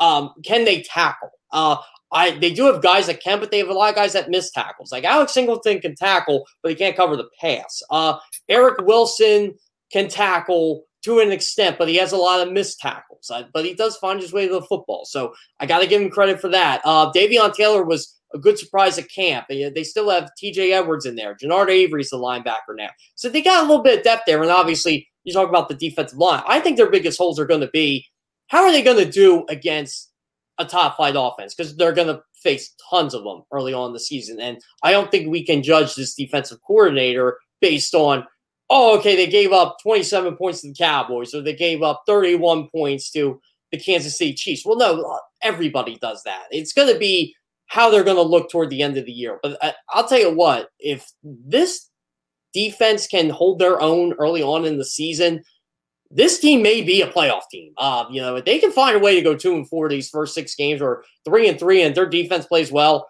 I'm really, really liking their chances of making the playoffs. Let's continue our conversation with Jeff Kerr. Remember to follow him on Twitter at Jeff Kerr CBS, sitting in for Johnny Mack. Be right back in the chair tomorrow on game day. Preseason football kicks off. Eagles and Steelers. It'll be a hot day or a hot night uh, tomorrow uh, at the link from a temperature standpoint. Let's cover your two other bold uh, predictions. You know, Jeff, we had a lot of fun on the Jakib Media YouTube channel uh, when we did the schedule release. Uh, we gave away a, a, lot of Devonte Smith jerseys, a lot of good buzz, a lot of hype, of course, uh, around uh, DeVonta Smith. he's leading your bold predictions, your one big bold uh, prediction. Um, tell us what that is, and then let's let's drill down on it a little bit um, and understand where you're coming from with it. So, no Eagles rookie receiver has ever had a thousand yards in a season. If there's anybody that can do it in a 17 game season, it's DeVonta Smith. He is going. It's going to be like DeSean Jackson 2008. He's going to play right away, and he's going to make plays, and he's going to be the focal point of an offense that quite frankly, needs him to be. Like, I don't know what you're going to get out of Jalen Reagor. I don't know what you're going to get out of Travis Fulgham. I do know what the Eagles are going to get out of Zach Ertz. I think he's going to have a bounce back year, but Jalen Hurts already has the chemistry with this guy. They know each other well, and DeVonta Smith catches everything. He can run routes well. He can catch her. He's his most polished as a prospect the Eagles have had at the wide receiver position in years. You know, there's always a flaw when they draft a receiver high. You know, they, they can't do this, they can't, they can't do that. What, you know, what's the knock on Devonta Smith? He's skinny. So what? There are a lot of skinny receivers in the NFL. The guy is built to play football, and he's played in the best conference in the country, the SEC, and he was a stud on the best football team in the country. And, you know, he's playing up against NFL defensive backs in, in the SEC, future NFL defensive backs, and he's putting up these numbers. And the guy was just insanely good last year. Uh, when I ranked the wide receivers, I would have went with him over Ja'Marr Chase. I know Ja'Marr Chase is really, really good, but he also sat out a year. So that concerned me a bit. I get why Cincinnati drafted Ja'Marr Chase because of Joe Burrow and all that, but I thought he was better than Jalen Waddle. Jalen Waddle is a deep threat, but he's got holes in his game, and I think Waddle will be good in Miami. But overall, Devonta Smith is going to be an absolute stud in this league, and I don't think it's going to take long for him to figure it out. And to mm-hmm. get a thousand receiving yards, you need to average fifty-eight point eight yards per game. I think he can do that. Let me ask you a little bit about the reference to chemistry with Jalen Hurts. You know, if you go back to uh, his time at Alabama, Jalen had already moved on uh, for his final season to Oklahoma. Uh, in that same season, with Mac Jones under center, DeVonta Smith had his biggest year receiving the football uh, at Alabama. Uh, why do you think, Jeff?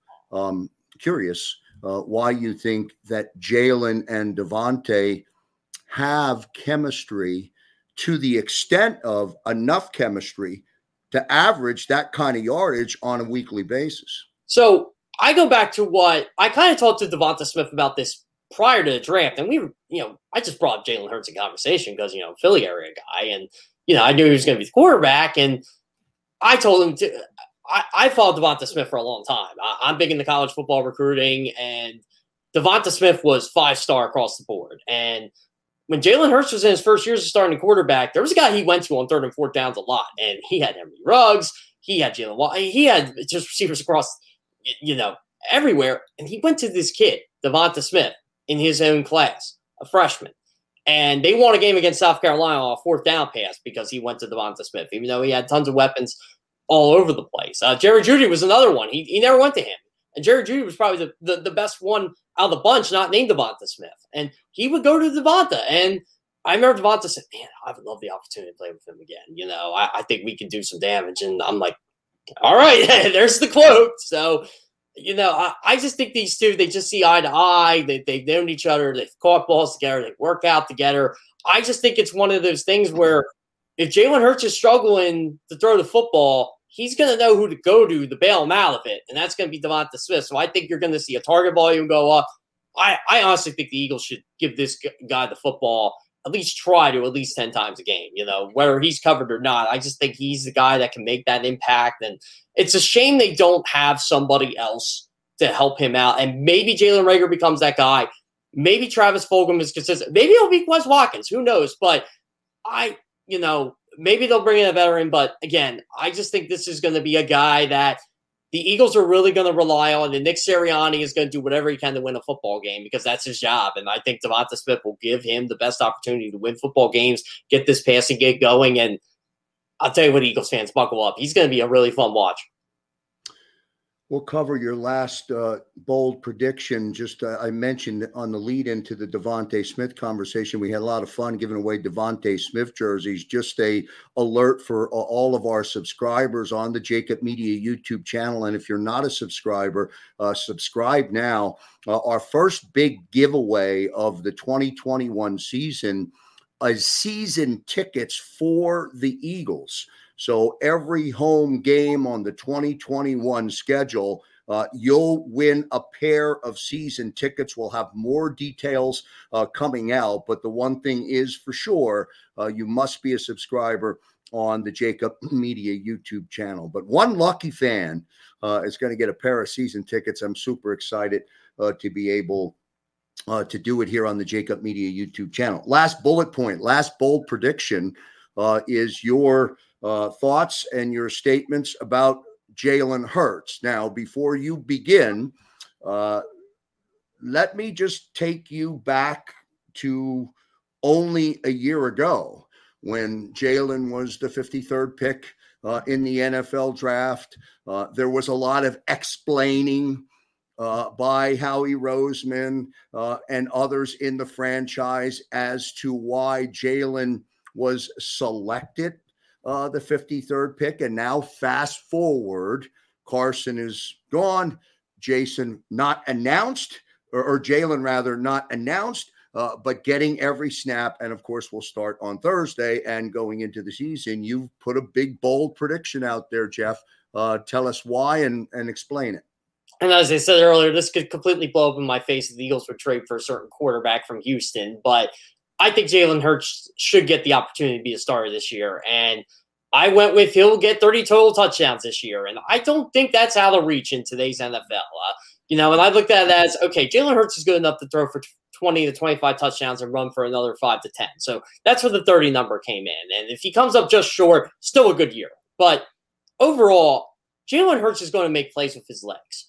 Um, I always call him a poor man's Lamar Jackson. That's not a bad thing at all. You know, Lamar Jackson isn't the greatest thrower in the world, but there's so much he can do with the football in his hands that you have to watch out for him. And he's he is good enough to get the Ravens a Super Bowl. He really is. Like I, I think people kind of underestimate what he did against Tennessee last year in that playoff game in Nashville, and everybody wants to point out to the Baltimore, uh, uh the Buffalo game. Well, they weren't supposed to win that game anyway. So I, I kind of, you know, I, I, think Baltimore's on the right track with him, and I think the Eagles can kind of do the same thing with this quarterback. Like they can roll him out, and he can go to the tight ends a lot. And the Eagles have two good ones. They have Zach Ertz, they have Dallas Goedert. I don't think Zach Ertz is going anywhere either, at least not now.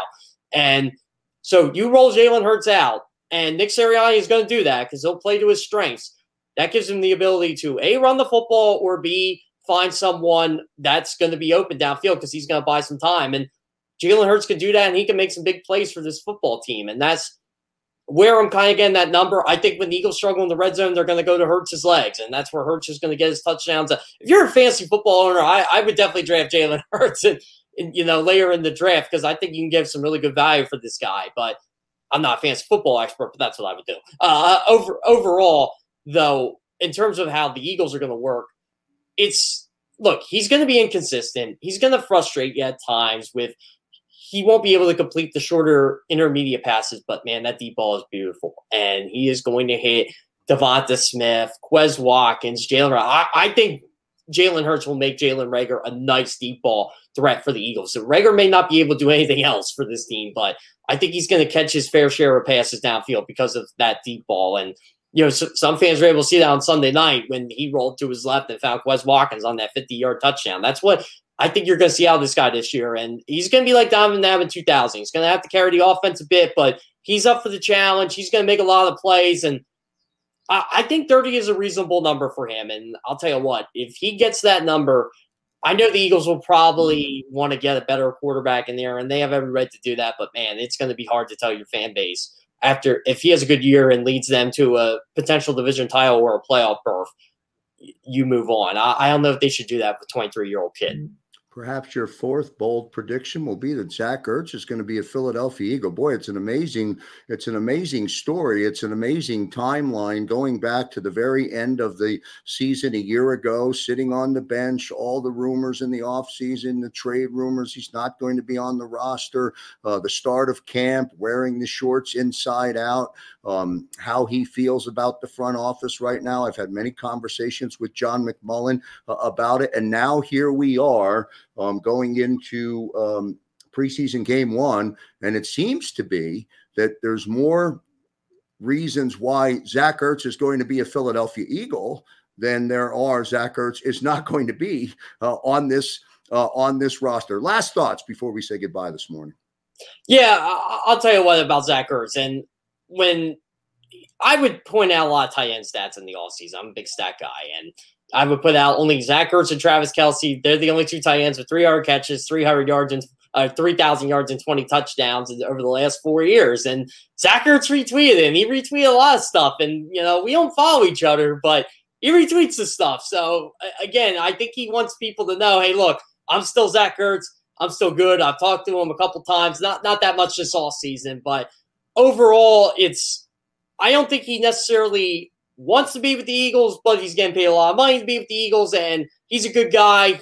he'll play. He'll play for this organization. He'll play for this fan base just because he's a football guy. Uh, he's a football player, and you know what? It's some people sometimes just don't like their employers, but they'll work their butt off for them. And you know, I think Zach Ertz is one of those guys, and he's got a lot left on the table. And I think he wants to show it this year, and he wants to get a big contract in free agency. And I think that's how he's approaching this season. Great stuff from Jeff Kerr of CBS Sports, sitting in all uh, training camp uh, for John McMullen, doing a great job uh, with Jody Mack. That's going to do it for this edition of Birds 365 here on the Jakib Media YouTube channel. Coming up 11 o'clock, the middle, get caught in the middle with Aton Shander, Harry Mayes, and Barrett Brooks. And then, of course, at 4 p.m. every Monday through Friday, the National Football Show with Dan Sileo. And then right back here tonight, Football 24 7 with John McMullen. Uh, it'll be a light recap tonight because it's a simple walkthrough and prep for tomorrow, uh, but we'll have that on the Jakib Media YouTube channel. Jeff Kerr, great stuff again today, my friend. I'll see you tomorrow uh, on Birds 365. Thank, uh, thanks to all of the viewers tuning in and all of the subscribers to the Jakib Media YouTube channel. Until next time, see you next time, everybody. If you missed any of today's show on the Jakib Media channel, listen to the podcast on your way home. Available on YouTube, Apple, and Enjoy all your favorite sports like never before at BetMGM. Sign up using code Buckeye and receive up to $1,500 back in bonus bets if you don't win your first bet. When you register with BetMGM, you'll get instant access to a variety of parlay selection features, live betting options, and the best daily promotions in the business. And with BetMGM at your fingertips, every play and every game matters more than ever. Place your money line prop, or parlay bets with the king of sportsbooks today. Sign up using code Buckeye and receive up to $1,500 back in bonus bets if you don't win your first bet. BetMGM and GameSense remind you to play responsibly. 21 plus and present in Ohio, subject to eligibility requirements. Rewards are non-withdrawable bonus bets that expire in seven days. Gambling problem? Call 1-800-GAMBLER. In partnership with MGM Northfield Park.